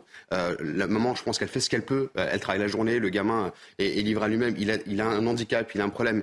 Et je l'ai dit tout à l'heure, même si je suis pour la légalisation du cannabis, le, il y a un impact en plus de la consommation des stupéfiants sur les mineurs et même sur les jeunes adultes jusqu'à 21 ans. Ça a été prouvé à plusieurs reprises. C'est un impact sur le cerveau. Ce qui fait que l'impact que peut avoir, c'est qu'on ne se rend pas compte de que quand on défecte dans une case d'escalier, ben, pour eux, c'est quelque chose de normal, alors que ça ne l'est pas du tout pour nous parce que la morale a aussi disparu. D'ailleurs, l'acte barbare qu'il a commis démontre à quel point cette personne ne se rend pas compte de ce qu'il fait aussi. Alors je ne la dédouane pas, hein, qu'on soit clair là-dessus, je dis juste qu'il y a un problème potentiellement de prise en charge. C'est des profils très particuliers qui sont spécifiques et qu'on a des difficultés à traiter. Et c'est vrai que quand on est entre les deux, pour le, le, dire, le travailleur social, c'est pas simple au quotidien non plus. J'ai eu des cas euh, à Metz où on a essayé d'accompagner, mais là avec des psychiatres cette fois-ci, parce qu'un enfant mal, maltraité euh, ses parents, voulait poignarder son beau-père et compagnie, alors que quand on, le met devant le psychiatre, on se rend compte que le gamin, il n'est pas si euh, méchant que ça, mais il y a un problème et il y a un développement cognitif qui a été retardé et en difficulté parce a justement de la prise de, de, de stupes. Donc tout ça a un impact et donc il faut qu'on soit meilleur sur la prévention, soit meilleur sur l'accompagnement et qu'on donne un peu plus de moyens et même voire peut-être plus de moyens à nos travailleurs sociaux et derrière aux structures spécialisées sur le handicap, sachant que là, il ne doit pas être dans une structure normale, mais dans une truc spécifique. Euh, Mathieu Hoc et très rapidement Sébastien Aligné, avant le mot de la fin. Avec Jean la, la, psychiatrie est effectivement le parent pauvre du médical en France. Il y, avait en 1970 160, 120 000 pardon, lits de psychiatrie. Aujourd'hui, on a plus de 50 000. Donc, qu'est-ce qu'il s'est passé en ce moment? C'est effectivement un, on, a, on, a, un sous-investissement dans, dans, cette filière-là. Ça, c'est le premier élément. Le deuxième élément, quand on voit le casier euh, de, de la personne, c'est pourquoi cette personne-là non plus n'a pas été traitée et suivie par la justice aussi. Parce que c'est un multirécidiviste, il a agi comme tel, euh, il représente très clairement un danger pour la collectivité un danger pour son voisinage euh, proche. Et là-dessus, pourquoi la justice n'est pas intervenue plus tôt? Je pense que c'est un sujet aussi d'effectivité des peines et donc de surpopulation carcérale. Et on en revient toujours au même sujet. Pourquoi ces personnes-là ne, sont pas en prison? C'est parce qu'il y a un manque de place en prison, qu'il faut en construire davantage. Et là-dessus, il y a aussi un sujet sur les prisons. C'est que cette personne-là doit être en prison, mais aussi dans un centre euh, psychiatrique adossé à une prison, justement. Sébastien, deux mots. Il y a quand même un, sujet très rapide, c'est-à-dire qu'on vous parlait de du profil euh, et du fait qu'on a de plus en plus de gens qui sont classés comme incasables euh, par les services spécialisés. Mais un jour, est-ce qu'on va se poser la question comment ça se fait qu'on a autant de plus en plus de profils incasables en France. Que, enfin, euh, je dis pas que c'est quotidien. Hein. On va poser la question un suspect aussi, mm. enfin, un, un, bagou aussi énorme, mais c'est-à-dire que de plus en plus, toutes les semaines, on entend des profils comme ça, très lassables, euh, des, des, incivilités euh, sans nom. Euh, comment ça se fait Est-ce que c'est la consommation de drogue de plus en plus jeune qui, qui perturbe ces jeunes? Probablement. Mm. Moi, je tiens quand même à dire qu'il y, y, a un vrai problème. Je pense qu'il faut repenser la, la, la, justice des mineurs, pas seulement l'administratif, pas seulement les moyens. C'est-à-dire que je pense qu'il faut changer de, de logiciel c'est-à-dire que je pense qu'on est dans un pays où, dès que ça touche à un mineur, euh, surtout en dessous de 15-16 ans, on est plus dans euh, la compréhension, dans euh, l'éducation, dans parfois la rééducation. plutôt que dans la répression. Moi, je considère qu'on est face à une jeunesse qui est de plus en plus violente qui est de plus en plus adaptée aux codes sociaux de, la violence des, plus, âgés et qu'il faut donc les juger comme des, adultes à part entière. C'est-à-dire que je pense qu'il faut, dès le premier délit, dès le, premier soupçon de, de, débordement, il faut condamner tout de suite. Et il faut faire de la répression chez les mineurs. Il faut arrêter d'essayer de, comprendre pourquoi un jeune va faire ça, pourquoi, euh, quel est son cadre social. Non, je pense que parfois, euh, quand un, homme de 12-13 ans tire la Kalachnikov, quand quelqu'un de 18 ans défecte dans son immeuble, il faut condamner systématiquement tout de suite. Jean Dorido, deux mots très, très, très rapidement pour répondre à, la question de, Sébastien Ligné. Pourquoi on a de plus en plus de profils de, de ce type? Deux mots. Hein. Ben écoutez, a priori, rien ne dit que l'on en est de, plus en plus. Euh, il y a hélas une espèce de, de de, de, de, de, volume incompressible. Euh, maintenant, la question majeure, c'est la question de la prise en charge, c'est la question de l'écosystème le plus adapté qu'on peut euh, construire pour ce genre de profil. Je rebondis sur ce que j'ai entendu dans, dans, la bouche de, votre invité euh, député sur la, légalisation de, du cannabis. Ce serait absolument tragique. En l'occurrence, on voit là précisément à quel point les drogues rendent les gens complètement fous. On a déjà suffisamment de problèmes de santé publique avec l'alcool et le tabac, qui sont les deux drogues pour l'instant en vente libre dans notre pays. Ça n'est pas la peine d'en rajouter avec encore un stupéfiant dont on sait qu'il est extrêmement puissant et qu'il rend les consommateurs, notamment les cerveaux jeunes, les cerveaux qui ne sont pas matures avant 25 ans, eh cette drogue euh, peut, rendre complètement fou. Et on en a encore, l'avenir le confirmera ou pas, on a, probablement là encore un exemple de ce que peut provoquer la consommation de cette drogue qui est pour le moment, jusqu'à preuve du contraire, illégale, interdite et de consommation et de commerce dans notre pays. Merci Jean Dorido d'avoir accepté de témoigner dans News été. Je rappelle que vous êtes psychologue. Merci euh, mille fois. Allez, Eric Duric Matin est avec nous. Euh, mais que se passe-t-il du côté de la SNCF qui est confrontée à un gros problème, un gros problème avec des oiseaux? Racontez-nous cette histoire. Et oui, parce que la SNCF euh, vient d'être condamnée, euh, SNCF Réseau, hein, celle qui entretient les lignes, les voies de chemin de fer, euh, à 450 000 euros d'amende parce que elle a élagué des arbres en bordure de voies ferrées. Alors c'était dans la région d'Angers et c'était en 2019. Donc vous voyez, la justice a mis beaucoup de temps à prouver, à tenter de prouver que la SNCF avait porté atteinte à la nidification des, des oiseaux, tout simplement. C'est-à-dire que voilà, en clair, c'est la SNCF a besoin de protéger ses voies, donc il y a une question de sécurité, bien sûr pour les passagers sur les petites voies. Hmm. Hein, je précise qu'il y a 28 000 km de voies secondaires. On ne parle pas du TGV, on parle des voies secondaires et des voies régionales. Et là, euh, pour la sécurité, il faut élaguer. Hein. Vous avez euh, des orages, il y a des branches qui tombent sur, la, sur, la, voie, vous avez euh, des incendies souvent.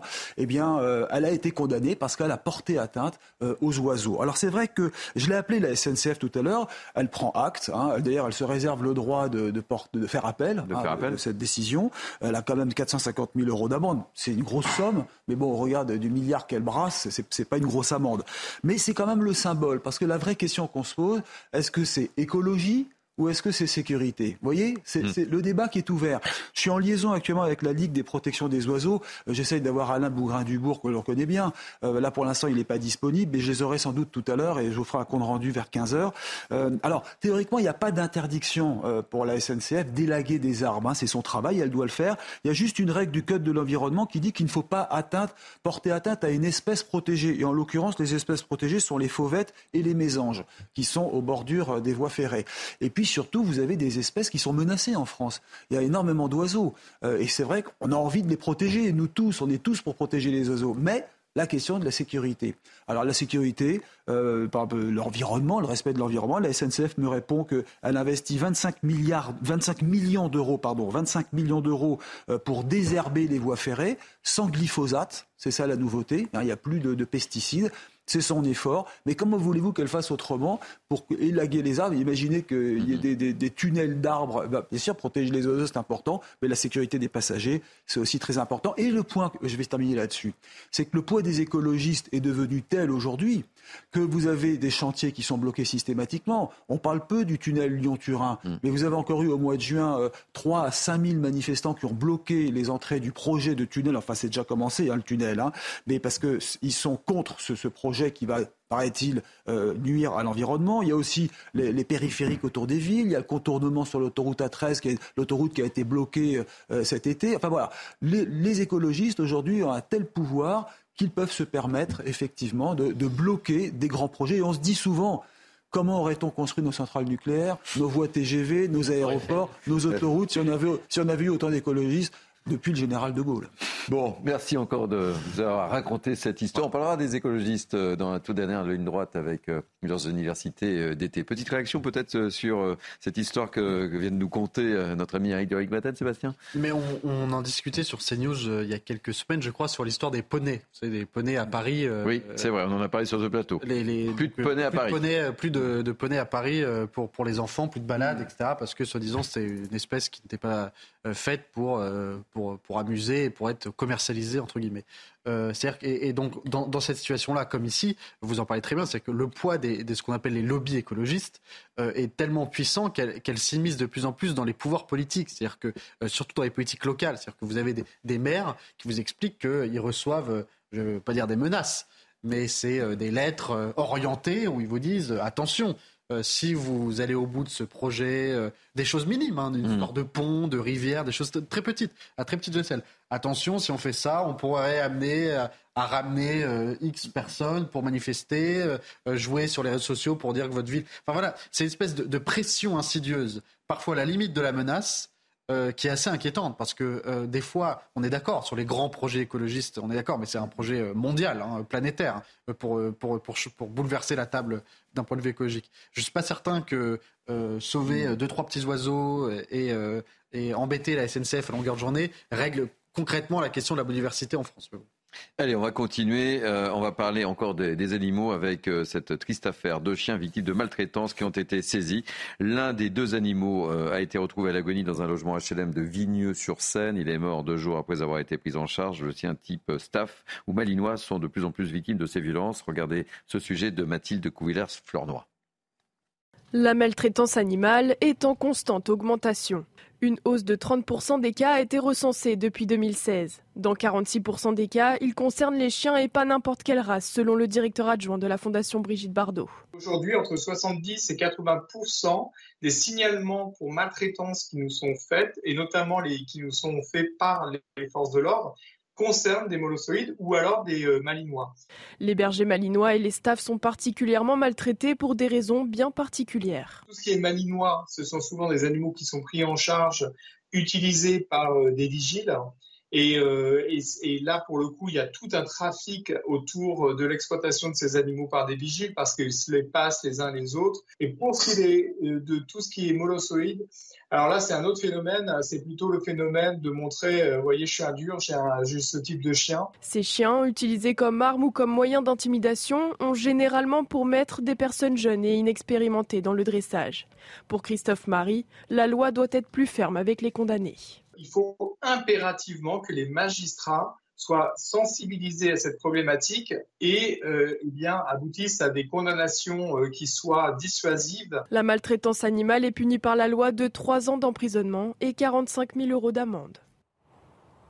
Ouais, c'est puni, mais euh, il y en a de plus en plus. Et là, c'est ce que je disais, des staffs et malinois, c'est pas des petits toutous, hein, c'est ce sont des chiens quand même assez costauds. Hein. Oui, tout à fait. Le, ce qu'on voit, c'est que depuis les confinements, notamment, où les, les, gens ont pris des animaux de compagnie. Mais oui, c'est vrai, on, en a euh, parlé. on avait ah déjà parlé aussi sur ce plateau. On voit qu'il y a eu effectivement une augmentation des violences de, de maltraitance à l'égard des, animaux. On voit aussi une augmentation des abandons d'animaux aussi euh, euh, qui, sont, qui se multiplient. Là-dessus, le gouvernement a pris une mesure en place avec une loi en 2021 contre la maltraitance animale. Cette loi-là va plutôt dans le bon sens, même si je trouve qu'elle n'est pas assez suffisamment répressive sur ce qui est de l'abandon des animaux euh, mais c'est une loi qui va plutôt dans le bon sens. Et euh, là-dessus, on peut, aussi, on en parlait euh, à l'instant, il y a aussi la question des combats, entre chiens et des gros, animaux qui, permettent de générer de l'argent aussi, qui font partie, pour moi, d'un écosystème, d'une économie informelle qui permet de faire vivre un certain nombre de territoires. Sébastien. oui, non, le, ce qui est inquiétant, c'est qu'on a quand même l'impression que la question de la maltraitance animale n'a jamais été aussi euh, euh, que ce soit politiquement, que ce soit culturellement, euh, par des personnalités culturelles ou autres. C'est-à-dire que c'est un sujet sur lequel les Français se rassemblent très globalement. Hein, le, le, soutien aux, animaux domestiques, concrètement à certains écologistes qui aimeraient qu'il n'y ait plus aucun animaux domestiques. c'est une question qui rassemble. Et pourtant, alors que ça n'a jamais été aussi autant le cas, vous en parliez, il n'y a jamais autant d'abandon, il n'y a jamais autant de maltraitance, et il n'y a jamais autant de commerce parallèle. Mm. C'est-à-dire qu'on se demande presque sociologiquement pourquoi euh, euh, pourquoi euh, la violence se répercute sur les animaux Est-ce que c'est une violence que certaines personnes ne peuvent pas ou n'osent pas encore passer le cap, si vous voulez, sur des êtres humains Et donc l'étape d'avant, c'est on maltraite le chien qui est un être inférieur, ou le chat, ou que sais-je. Et donc on, se restreint hmm. à une violence plus massive en, contenant sa violence sur un animal. Est-ce que c'est le, symbole Ça serait bien d'avoir peut-être un psychologue hmm. qui vous explique pourquoi pourquoi euh, cette violence est de plus en plus diffuse Est-ce que c'est une manière, euh, euh, est-ce que c'est aussi un symbole d'une société qui est tellement plus violente que les animaux ne sont pas exemptés de cela? C'est-à-dire que s'il y a de plus en plus de personnes qui sont touchées, pourquoi pas les animaux? Et, donc moi je suis d'accord, je pense qu'il faudrait traiter beaucoup plus durement, mais, mais la justice c'est toujours pareil. On en parle pour la drogue, on parle pour tout. Si vous voulez, si on arrive, si on n'arrive pas à mettre quelqu'un qui, qui vend de la drogue ou qui tire à la Kalachnikov en prison, bon courage pour mettre quelqu'un qui agresse un chien. Hein. En, deux mots, c'est un vrai sujet en tant que en tant que député Ludovic Madès. Hein. C'est un vrai sujet, c'est pour ça qu'on a fait évoluer la loi. Euh, après, euh, vous parliez de violence, je pense que toute violence est différente et qu'on porte tous un peu de violence en, nous et que parfois elle se déclenche ou elle ne se déclenche pas. Euh, après, sur, les animaux, pour beaucoup d'entre eux, se oublient que quand on prend un animal, c'est pas un objet. Il faut le nourrir, il faut le sortir, il faut l'éduquer. Euh, ça fait du bruit parfois. Euh, bah, certains sont malades et ça, ça c'est des frais qui sont très importants. Et on voit d'ailleurs qu'il y a un vrai business qui a été fait autour de l'accompagnement des, des, animaux dits de compagnie. moi qui ai eu un chien, je, je sais que c'est compliqué parfois, surtout quand on n'est pas là souvent. Et on a des personnes qui, je pense, sont dépassées aussi. Par et ne gèrent pas. Et après, on a deux autres choses. On a celui qui en prend un en, en disant, regardez, moi j'ai une belle bête et, et, et j'ai peur de rien et je, je, je, suis le, je, suis le cahier du quartier, mais qui derrière n'arrive pas à gérer euh, cet animal qui lui n'a rien demandé à personne et qui demandait juste une chose, c'est d'avoir une famille qui allait l'accueillir, euh, où il, allait bien se passer, on allait prendre soin de lui, on allait sortir et il allait pouvoir s'amuser avec. Et pareil sur les, sur les Malinois, euh, avec malheureusement ces filières il y a des, personnes qui sont formées pour ça. Il y a des chenilles, il y a des, formations spécifiques en tant que euh, maître, maître chien, et, c'est à eux qu'on doit mm-hmm. apporter des réponses, et pas à des personnes qui prennent des chiens sans raison, sans autorisation, mm. et qui ne savent pas en plus comment s'en servir. Donc il faut qu'on puisse mieux protéger. Et ça, c'est ce qui a été fait aussi par, par Gérald Darmanin quand on a modifié le, cadre de la loi sur les, les, agents de sécurité. On doit aller plus loin peut-être. Et derrière, sur la maltraitance animale, il y a un vrai débat de fond qui a été posé. Il faut qu'on fasse attention aussi. Il y a le débat des écologistes qui vrille parfois, et ça c'est Émeric Caron qui, le met souvent sur la table. Et derrière, on doit laisser aussi une certaine liberté aux familles de prendre des animaux. Par contre, elles ont une responsabilité envers cet animal. Vous parlez des écologistes, ça tombe bien parce qu'on va en parler juste après. Dans la dernière ligne droite de Mini News, on parlera de Médine qui s'exprime dans les colonnes de nos confrères de Paris-Normandie. Allez, on marque une pause, on se retrouve dans quelques instants. Merci mon cher Eric Doring-Maten pour cette belle histoire autour de la SNCF. Il est 12h30, merci de nous accueillir. Nous sommes ensemble encore pendant 30 minutes avec moi pour commenter l'actualité. Sébastien Ligné, Mathieu Hoc, Ludovic Mendes et Thomas Bonnet. Bonjour Thierry. On va parler politique avec vous dans quelques instants. Elisabeth Borne a parlé et vous allez tout nous dire. Et on veut tout savoir, évidemment. Mais on va commencer, euh, comme euh, l'évoquait Ludovic Mendes, on va parler des écologistes. Mais on va parler du feuilleton d'été. Vous savez de quoi je veux parler oui, bien sûr. Ah, de, de Médine, c'est vraiment le feuilleton de l'été. Alors, il s'est exprimé dans les colonnes de Paris-Normandie. Euh, Je vais vous euh, citer quelques extraits de, son euh, discours et de son interview que Myriam et, et va, va nous afficher tout de suite. Cela fait trois semaines que ça dure. C'est compliqué pour ma famille.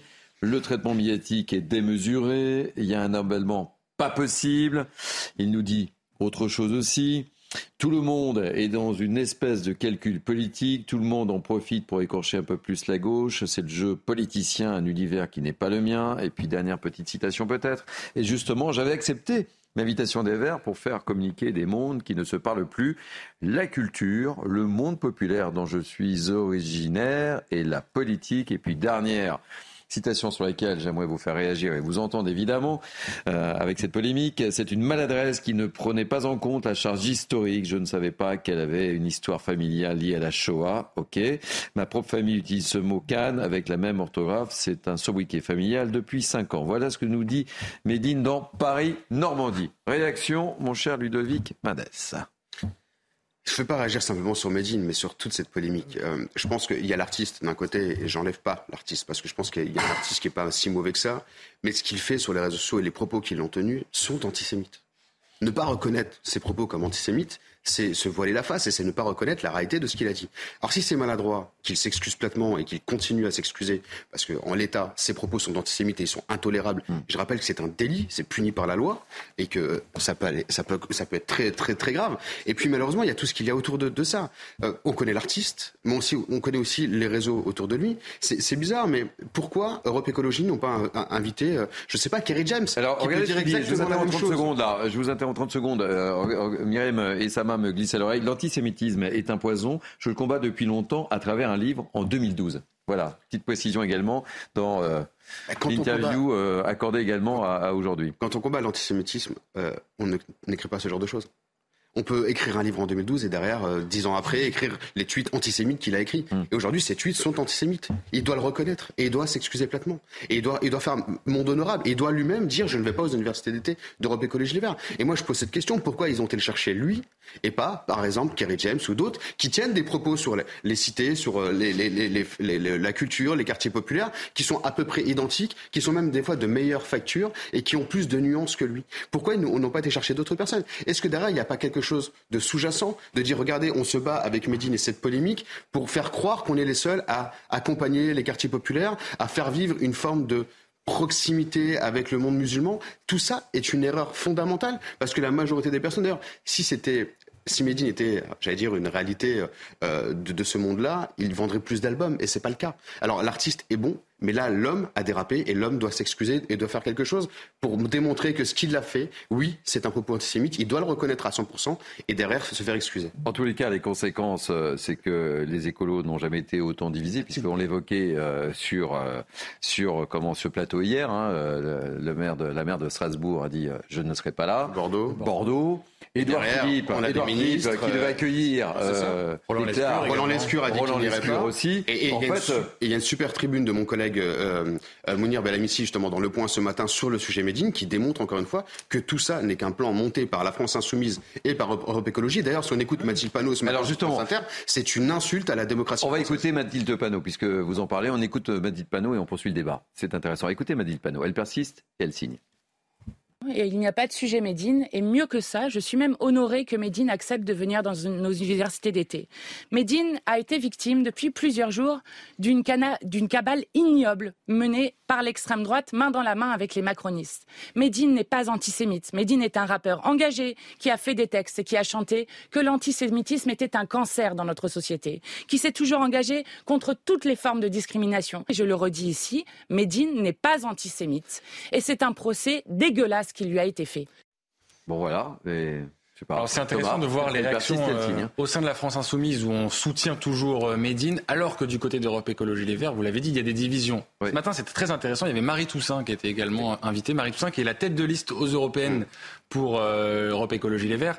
Finalement, les universités d'été d'Europe Écologie Les Verts, elles devaient servir initialement justement à faire connaître cette candidate. Finalement, personne n'a entendu parler, tout le monde parle que de Médine, et elle-même, elle reconnaît qu'il s'agit d'une erreur. Et on entend aussi d'autres voix, que vous avez donc cité la maire de Strasbourg, Jean ouais. il y a Pierre Rumic, le maire de Bordeaux, mais même parmi ceux qui vont participer à ces journées d'été, on peut citer Sandrine Rousseau, qui a émis un certain nombre de doutes, mmh. Karima Deli également. Donc il y a beaucoup de voix au sein d'Europe Écologie Les Verts qui conteste également euh, l'invitation faite euh, envers Médine. On voit que ce n'est pas du tout le cas euh, du côté de la France insoumise, où là, pour le coup, on assume. C'est le moins qu'on puisse dire. on écoute Marie Toussaint, justement. Le problème, c'est pas Médine, c'est nous. Alors pourquoi vous avez fait Je le répète, mais je le répète, c'est pas Médine, c'est nous. On a cherché le buzz, on l'a eu, de la pire des manières possibles. On badine pas avec l'antisémitisme. Voilà, c'est un sujet qui est trop important, trop sérieux pour qu'on fasse des coups politiques. J'assume que nous ayons fait une erreur. Voilà. Euh, et sur le sujet, on a eu tout faux, de A à Z. Sur le sujet, on a eu tout faux de A à Z, dit euh, Marie Toussaint. Ils sont quand même dans une sacrée pagaille. Mais non, mais si vous voulez, euh, vous posiez tout à l'heure la question pourquoi, et on s'est tous posé la question, mais pourquoi s'embarquer dans une telle galère? Mais parce qu'en fait, ils ne vivent que de cela, les mmh. écologistes européens, écologistes verts. Ils ne vivent que du buzz, que du coup c'est Sandrine Rousseau, elle a beau dire que c'était pas finalement une si mauvaise idée que ça, enfin une, si bonne idée que ça, euh, c'est elle en partie qui a imposé ce nouvel système politique du coup, du buzz, de la petite phrase, c'est le barbecue, c'est comment faire parler de nous euh, autrement qu'en parlant d'écologie d'ailleurs parce que le, le parce qu'on oublie tous les dossiers et tous les enjeux hein, au moment où on parle de ça fait un mois qu'on parle de, euh, de, trois semaines qu'on parle de, mm. des Verts on n'a pas prononcé un mot sur l'écologie ce qui devrait peut-être les inquiéter deux minutes mm. si vous voulez moi, ce qui m'a le plus interpellé, mais d'un côté, ça me fait presque rire de voir euh, l'état de ce parti, c'est la réponse de Marine Tondelier. La première réponse, mm. je crois que c'était sur France Inter, mm.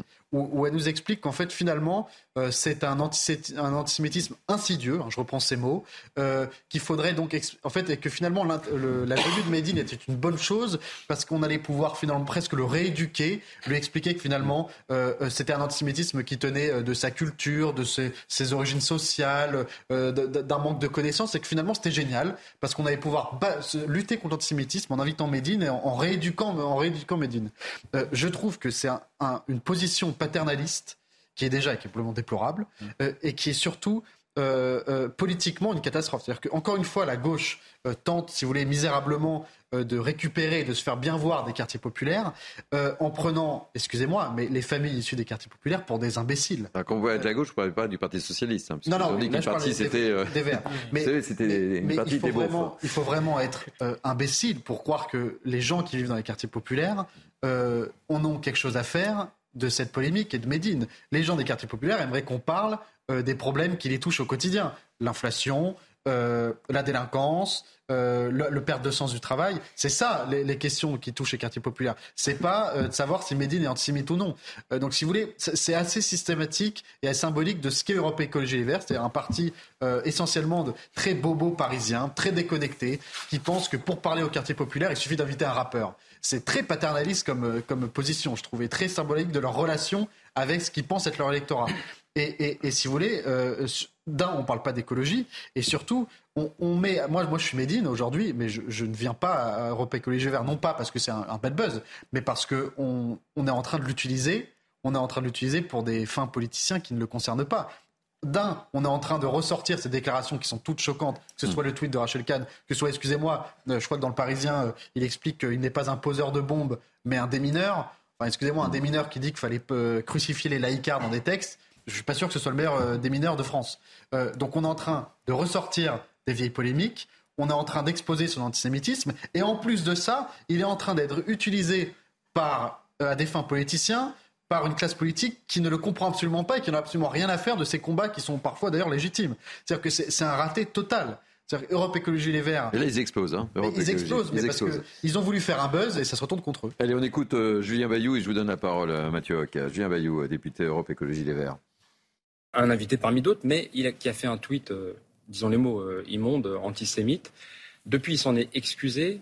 Euh, il y revient d'ailleurs dans deux, euh, deux interviews aujourd'hui. Paris Normandie notamment. Voilà. ça n'est pas suffisant. Voilà. Disons les mots, l'antisémitisme est un fléau qu'il faut combattre et on a besoin vraiment d'y revenir sans cesse, puisque rien n'est jamais acquis. Je comprends l'émoi que suscite cette polémique. Je pense qu'aussi, il faut pouvoir avoir l'explication de texte, je compte sur Marine Tondelier pour, euh, pour la voir euh, demain. Grosse différence euh, de tonalité entre Mathilde Panot et, Julien Bayou et, Marie Toussaint, Mathieu Il y a deux niveaux de lecture en fait de cette, de cette affaire. Le premier point, c'est effectivement d'un point de vue tactique électoral, tactique politique. L'extrême gauche s'est complètement compromis dans ce qu'effectivement certains appellent l'islamo-gauchisme, c'est-à-dire d'aller chercher le vote musulman au mépris même éventuellement de la laïcité sur laquelle euh, finalement ils n'ont pas fait ce qui, revient en fait sur les, valeurs on va dire euh, traditionnelles de la gauche. Là-dessus c'est une stratégie électorale qui a porté ses fruits pour Jean-Luc Mélenchon puisqu'il a, progressé de 400 000 voix entre 2017 et 2022 et ces voix-là il les a cherchées, nous on a regardé hein, euh, principalement dans les, électorats des quartiers des quartiers type Seine-Saint-Denis etc., etc. Ça c'est le premier, élément de lecture et le deuxième élément de lecture c'est une lecture idéologique. Euh, moi, je vois un point qui me paraît central, c'est euh, la question de l'intersectionnalité des luttes. C'est un peu le grand totem à, l'extrême gauche aujourd'hui euh, de raisonnement, de philosophie politique, qui est de considérer qu'il y a un continuum de, violence, on va dire, et de discrimination entre les femmes, les racisées, les, je prends leur langage, hein, les, femmes, les racisées, les, LGBT, etc., etc. Or, ce que l'on voit avec l'affaire de Médine, c'est que partir de ce principe-là et aller chercher euh, à tout prix un, vote musulman euh, supposé, ça vous fait perdre des points sur la question de l'antiracisme notamment, puisque du coup, vous, êtes capable de vous compromettre dans euh, l'antisémitisme.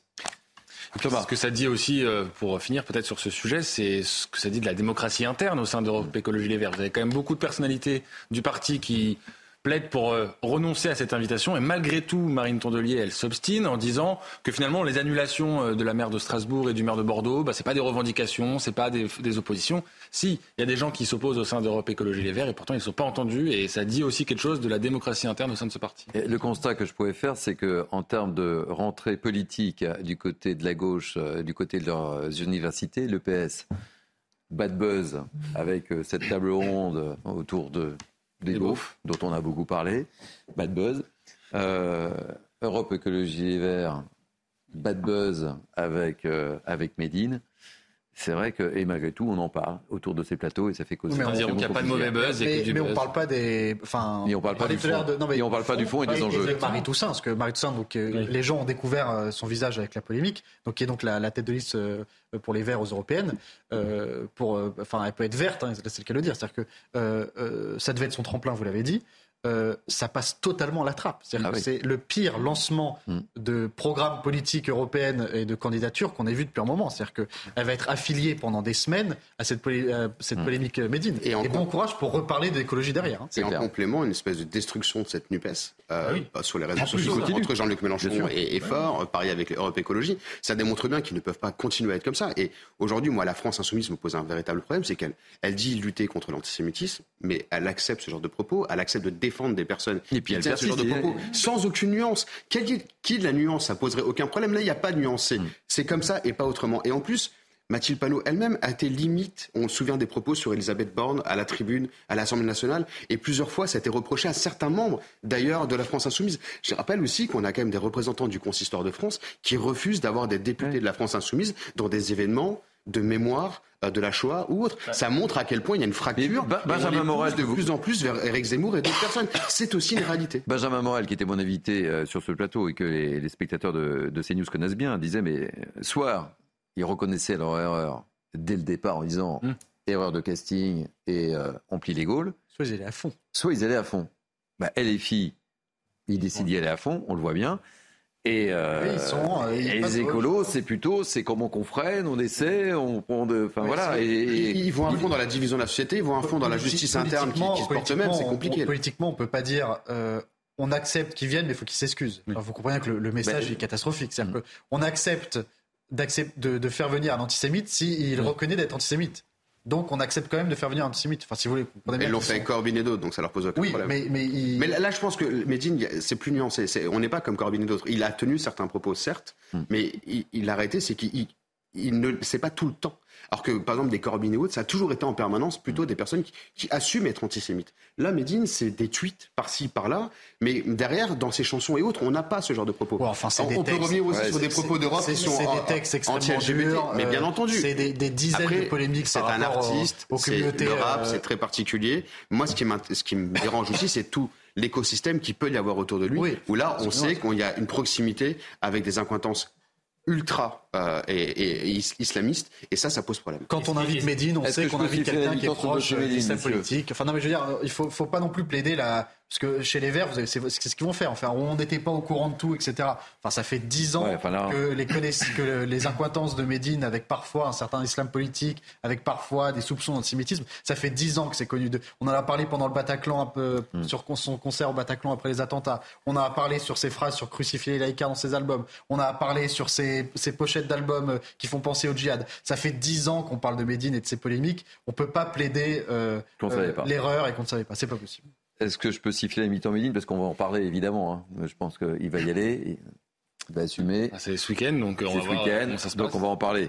Vous me confirmez les choses. Euh, vous êtes avec nous, mon cher Thomas Bonnet. C'est la rentrée des classes aujourd'hui pour nos ministres. Oui, après une, pause estivale. Euh, et puis certains ministres qui étaient beaucoup sur le terrain. Là, oui, bah, nous, notamment les nouveaux ministres, les nouveaux ministres qui ont dû prendre euh, leurs fonctions, leur, euh, leur cabinet. Et donc, euh, premier Conseil des ministres tout à l'heure, pas de compte-rendu du Conseil des ministres de la part du porte-parole Olivier Véran, puisque la Première ministre Elisabeth Borne s'est exprimée. Elle s'exprime d'ailleurs auprès de, de, France Bleu, une émission où elle répond en fait aux questions des auditeurs. Donc on est vraiment dans le concernant, dans le quotidien. Il a beaucoup été question de ce que j'ai entendu jusqu'à présent de la canicule, de la sécheresse, des hôpitaux mais également euh, du pouvoir d'achat. Euh, Elisabeth Borne qui affirme que le pic de l'inflation a été passé et que euh, les choses devraient aller mieux pour, pour les ah. ménages. C'est ce qu'elle a, c'est ce qu'elle a annoncé on tout à l'heure. beaucoup parlé d'inflation dans cette émission. On n'a pas abordé ce thème-là de cette façon-là. On a disait que le pic c'était en mai. Hein, En tout cas, Elisabeth Borne dire que le, dit, le, que le plus dur est passé, que ça devrait, ça devrait s'améliorer. Elle a également détaillé les, les axes prioritaires de la rentrée pour le gouvernement canicule, sécheresse, en accélérant la transition écologique, la rentrée scolaire avec donc le pouvoir d'achat et aussi les questions de budget, puisqu'il faut réduire les dépenses publiques. C'est un des impératifs pour le gouvernement, qui, vous le savez, je ne vous apprends rien, monsieur le député, il y aura beaucoup de textes budgétaires à la rentrée qui vont aller dans ce sens, et ça nous promet des débats musclés à l'Assemblée. 49.3 pourrait euh, faire son retour euh, à l'Assemblée nationale très prochainement. Alors, les, gros dossiers. Euh, Alors il y a le projet de loi immigration évidemment ah aussi à l'automne. Euh, on sait que les discussions vont être très compliquées entre Gérald Darmanin notamment et les Républicains sur ce texte. Là encore, le président a dit qu'il n'excluait pas d'utiliser la Constitution. On comprend bien ce que ça veut dire euh, sur, sur ce texte. intéressant aussi de voir, par exemple, Gérald Darmanin va se rendre au mois de septembre en Guadeloupe auprès du groupe Lyot. Et on sait que le groupe Lyot, voilà, peut peut-être être d'accord avec le gouvernement sur ce projet de loi immigration. Alors, ils ne sont que 21, mais c'est déjà peut-être 21 voix qui pourraient manquer à la fin pour, pour le gouvernement. Évidemment, le but pour, et on l'a vu d'ailleurs avec Elisabeth Borne ces dernières heures, c'est de resserrer la majorité. Elle a rencontré les principaux patrons des différents partis de la majorité présidentielle. Le but aussi, ça va être de l'élargir, cette majorité. C'était la mission numéro une qui avait été confiée à Emmanuel Macron euh, pour Elisabeth Borne. Elle a plutôt échoué jusqu'à présent. On verra si, euh, si la rentrée se passe mieux. Et puis c'est aussi, euh, vous ne l'avez pas abordé, mais c'est peut-être de canaliser les ambitions de certains de ces ministres qui les ont clairement affichées. Bah, ce week-end, il y aura Gérald Darmanin, évidemment, à Tourcoing pour sa rentrée politique. Vous nous confirmez qu'elle a toujours pas reçu d'invitation de, la part de Gérald Darmanin. Non, alors a priori, Elisabeth Borne ne sera pas invitée. Euh, Clément Beaune non plus, d'ailleurs, on a appris ça. Je ne sais pas si, si, vous y serez, monsieur le député, vous nous direz peut-être. Mais en tout cas, on attend, je crois, une petite centaine de parlementaires, une dizaine de ministres. Ça veut dire que ça devient un événement quand même assez important politiquement, hein, mine de rien. Et donc, oui, les ambitions de Gérald Darmanin, celles de Bruno Le Maire aussi, dont on parle un peu moins, mais qui, qui, sont, qui sont bien présentes. Et puis, évidemment, Edouard Philippe, euh, adoubé cet été par Emmanuel Macron, même si on sait que c'est un peu plus compliqué que ça Ludovic Mendes, en tant que député Renaissance, un petit commentaire sur cette analyse. Merci encore une fois, euh, Thomas Bonnet. C'est toujours parfait aux analyses. Bah, on est dans, dans, ce, qui était, euh, ce qui avait déjà plus ou moins été annoncé aussi euh, dès, la fin, dès le début de l'été hein, par, par Bruno Le Maire. Il faut qu'on fasse des économies d'un côté, mais pas des économies sur le taux des Français et sur, en augmentant les impôts. Donc ça, ça a été reconfirmé par Elisabeth Borne, parce que je viens de faire passer euh, les informations, et ça nous avait été confirmé en amont, mais ça a été reconfirmé par Elisabeth Borne aussi euh, lorsque vous étiez avec nous sur le, plateau. Donc il n'y a pas d'augmentation euh, des impôts sur les ménages. Il y a un travail qui va être fait avec les entreprises. Je sais que nous, parlementaires, on a des propositions aussi à faire où on pense qu'on peut faire des économies intelligentes euh, sur la valeur travail sur, auprès des entreprises, mais qui ne vont pas avoir d'impact négatif non plus sur le développement économique, parce qu'on a besoin de continuer à industrialiser notre pays comme on le fait depuis, euh, depuis certains temps. Et après, euh, vous parlez d'immigration, on va, les négociations se, terminent. il y a un accord qui a, été trouvé entre Gérald Darmanin, la Première ministre, et le président de la République, c'est de reprendre le texte de départ déposé par Gérald Darmanin au Sénat. Maintenant, on est quelques-uns à travailler à ce que ça se passe plutôt bien et faire en sorte qu'on ait des portes ouvertes à l'Assemblée nationale. Je pense que les, LR font, font, une erreur fondamentale en restant arc-boutés avec euh, le pistolet mis sur la tempe de, de Gérald Darmanin en leur disant c'est soit tu nous suis, soit on, fait tout sauter, parce que ça ne peut pas marcher comme ça. Ils sont en train de mettre en orbite Marine Le Pen, qu'ils veulent combattre justement pour pas perdre leur, euh, leur, leur fonds euh, électoral. Donc il y a tout un travail de fond qu'on doit faire. Après, sur les rentrées politiques, à titre personnel, pour une fois qu'on parle de, j'allais dire, de classe populaire, ça fera du bien. Euh, je pense que c'est pas une histoire de créer des écuries. Gérald Darmanin fait de son côté, d'autres en font à, d'autres niveaux. On a souvent des échanges un peu partout, des dîners, des, des repas à droite et à gauche. Euh, moi, moi j'y serai euh, avec plaisir. Il y a France-Australie en même temps l'après-midi. Je suis membre du 15 ah, vous parlementaire. à la rentrée parlementaire de. Euh, je, je, suis membre du 15 parlementaire, donc ça m'ennuie. Je vais rater aussi une partie du match. Et il faut que je me prépare pour la Coupe du Monde des parlementaires dans la foulée. Mais la réalité, je pense qu'il faut qu'on s'interdise de, il faut qu'on s'interdise de rien. Il faut qu'on arrête de s'interdire de débattre de certains sujets. Parce que depuis tout à l'heure, on parle des classes populaires. Et malheureusement, on nous fait défaut de ne pas suffisamment en parler. Et on a une partie de la classe moyenne qui se rapproche de plus en plus de la classe populaire. Il aurait dû inviter, il, les il aurait dû inviter Elisabeth Borne, Gérald Darmanin? Il fait ce qu'il veut. Euh, après, je pense que le but, c'est d'inviter tout le monde. Si elle a envie d'être présente, euh, ça aurait été ah, très bah, bien aussi. S'il n'est pas invité. Il y a pas. Non, mais on pas, vous allez, vous allez pas dans une journée. Lorsque vous n'êtes pas invité, vous. On n'est pas dans une journée où on est sur la création d'un parti. On est sur un débat politique. Mm. Euh, après, oui, il a invité des ministres. Je crois qu'il y a des, des accords d'humains entre humains. Après, j'allais dire, ce qui se passera dimanche, ce n'est pas la création d'un parti politique pour la présidentielle. C'est pas ce qu'on a dit. On, est, non, mais justement, c'est important aussi de le rappeler. C'est un débat de fond. Euh, ça ressemble étrangement à une grande lancement. Mais, euh, si vous voulez, c'est une analyse purement journalistique. C'est un débat de fond. Et moi, à titre personnel, je sais aussi pourquoi j'y vais. Et je pense qu'on a vraiment besoin de parler de ces classes populaires. Et malgré ce qu'on peut reprocher à Gérard Darmanin, c'est un des seuls aujourd'hui qui est capable justement de faire cette balance c'est le seul qui arrive à le faire et il l'a démontré en tant que maire de Tourcoing et gagner Tourcoing à l'époque. Moi qui étais sur l'île, je peux vous assurer que c'est un coup de force exceptionnel et il faut un homme capable de parler à tout le monde. Ça peut être un bon candidat? Moi, je sais que j'adore travailler avec lui, alors qu'on vient pas du même monde. Hein. Il est Sarkozy, je viens de la gauche. Euh, il y a des choses où on fait des défaut. On est en désaccord sur les législations bon Peut-être. C'est pas à moi de choisir, c'est non seulement aux Français et surtout demain comment ça va se passer en interne parce qu'on n'a pas aujourd'hui en l'état de dispositif interne pour choisir le futur candidat de la majorité. Allez, deux mots, est-ce qu'il nous reste une minute? Euh, Très rapidement. Euh, certes, j'avais un député LR qui me disait off cette semaine que la prochaine étape, normalement, c'est le micro-parti. Chez LR, ils connaissent très bien le, le déroulement du micro-parti. Euh, on, est sur une entrée politique où, quand on compare avec euh, Bruno Le Maire, on a d'un côté Bruno Le Maire qui, qui assume le côté en retrait, je n'ai pas d'ambition, je n'y pense pas, et d'un autre Gérald Darmanin qui, ça y est, qui joue son indépendance, qui a été on dira ce qu'on veut, qui a quand même été euh, touché dans son, dans son ego de ne pas avoir été nommé à Matignon en juillet, qui décide d'y aller à fond sur une certaine ligne indépendante, qui a été validé par Sarkozy dans son livre. Donc ça y est, on est vraiment, euh, il y va. Allez, c'est quelqu'un de loyal et ça c'est important à rappeler. J'ai pas le temps de vous donner la parole Mathieu, mais j'aurai l'occasion de vous la donner parce qu'il est, euh, il reste quoi, 20 secondes. Je voulais qu'on termine ce mini news en, en, musique et en chanson. Oula. musique, maestro. C'est ah oui. Toto Cutugno. Voilà, Toto Cutugno, interprète de l'italiano, euh, est mort à l'âge de 80, 80 ans, auteur, compositeur, interprète, qui s'est éteint hier à l'hôpital de San Rafael de Milan. Je voulais qu'on termine ce mini news euh, été en lui rendant hommage parce que ça a bercé euh, toute une génération en tous les cas. Je sais pas Thomas, c'est jeune. J'étais un peu jeune. Mathieu, un peu jeune mais vous connaissez quand même. Oui, bon voilà, c'est sur cette note de musique que va se refermer ce mini news. Merci Sébastien Ligny, merci Mathieu Hoc, merci Ludovic Mendes. Euh, merci Eric de Maten, merci mon cher euh, Thomas. Merci à Myriam Essama, euh, Cinta Pina, Marwan Saïr qui m'ont aidé à préparer ces deux heures d'information. Merci aux équipes en régie. À la réalisation, c'était Arnold Cara. à la vision, Maurice Pierre. Au son, Timour Boussa. vous pouvez revivre cette émission, bien sûr, sur notre site cnews.fr. Tout de suite, la parole aux Français avec Vincent Fernandez qui reviendra évidemment sur cette dramatique fusillade de Nîmes. Et moi, je vous dis bye bye. Passez une belle journée. Je vous retrouve tout à l'heure 17h pour Punchline. À tout à l'heure. Bye bye.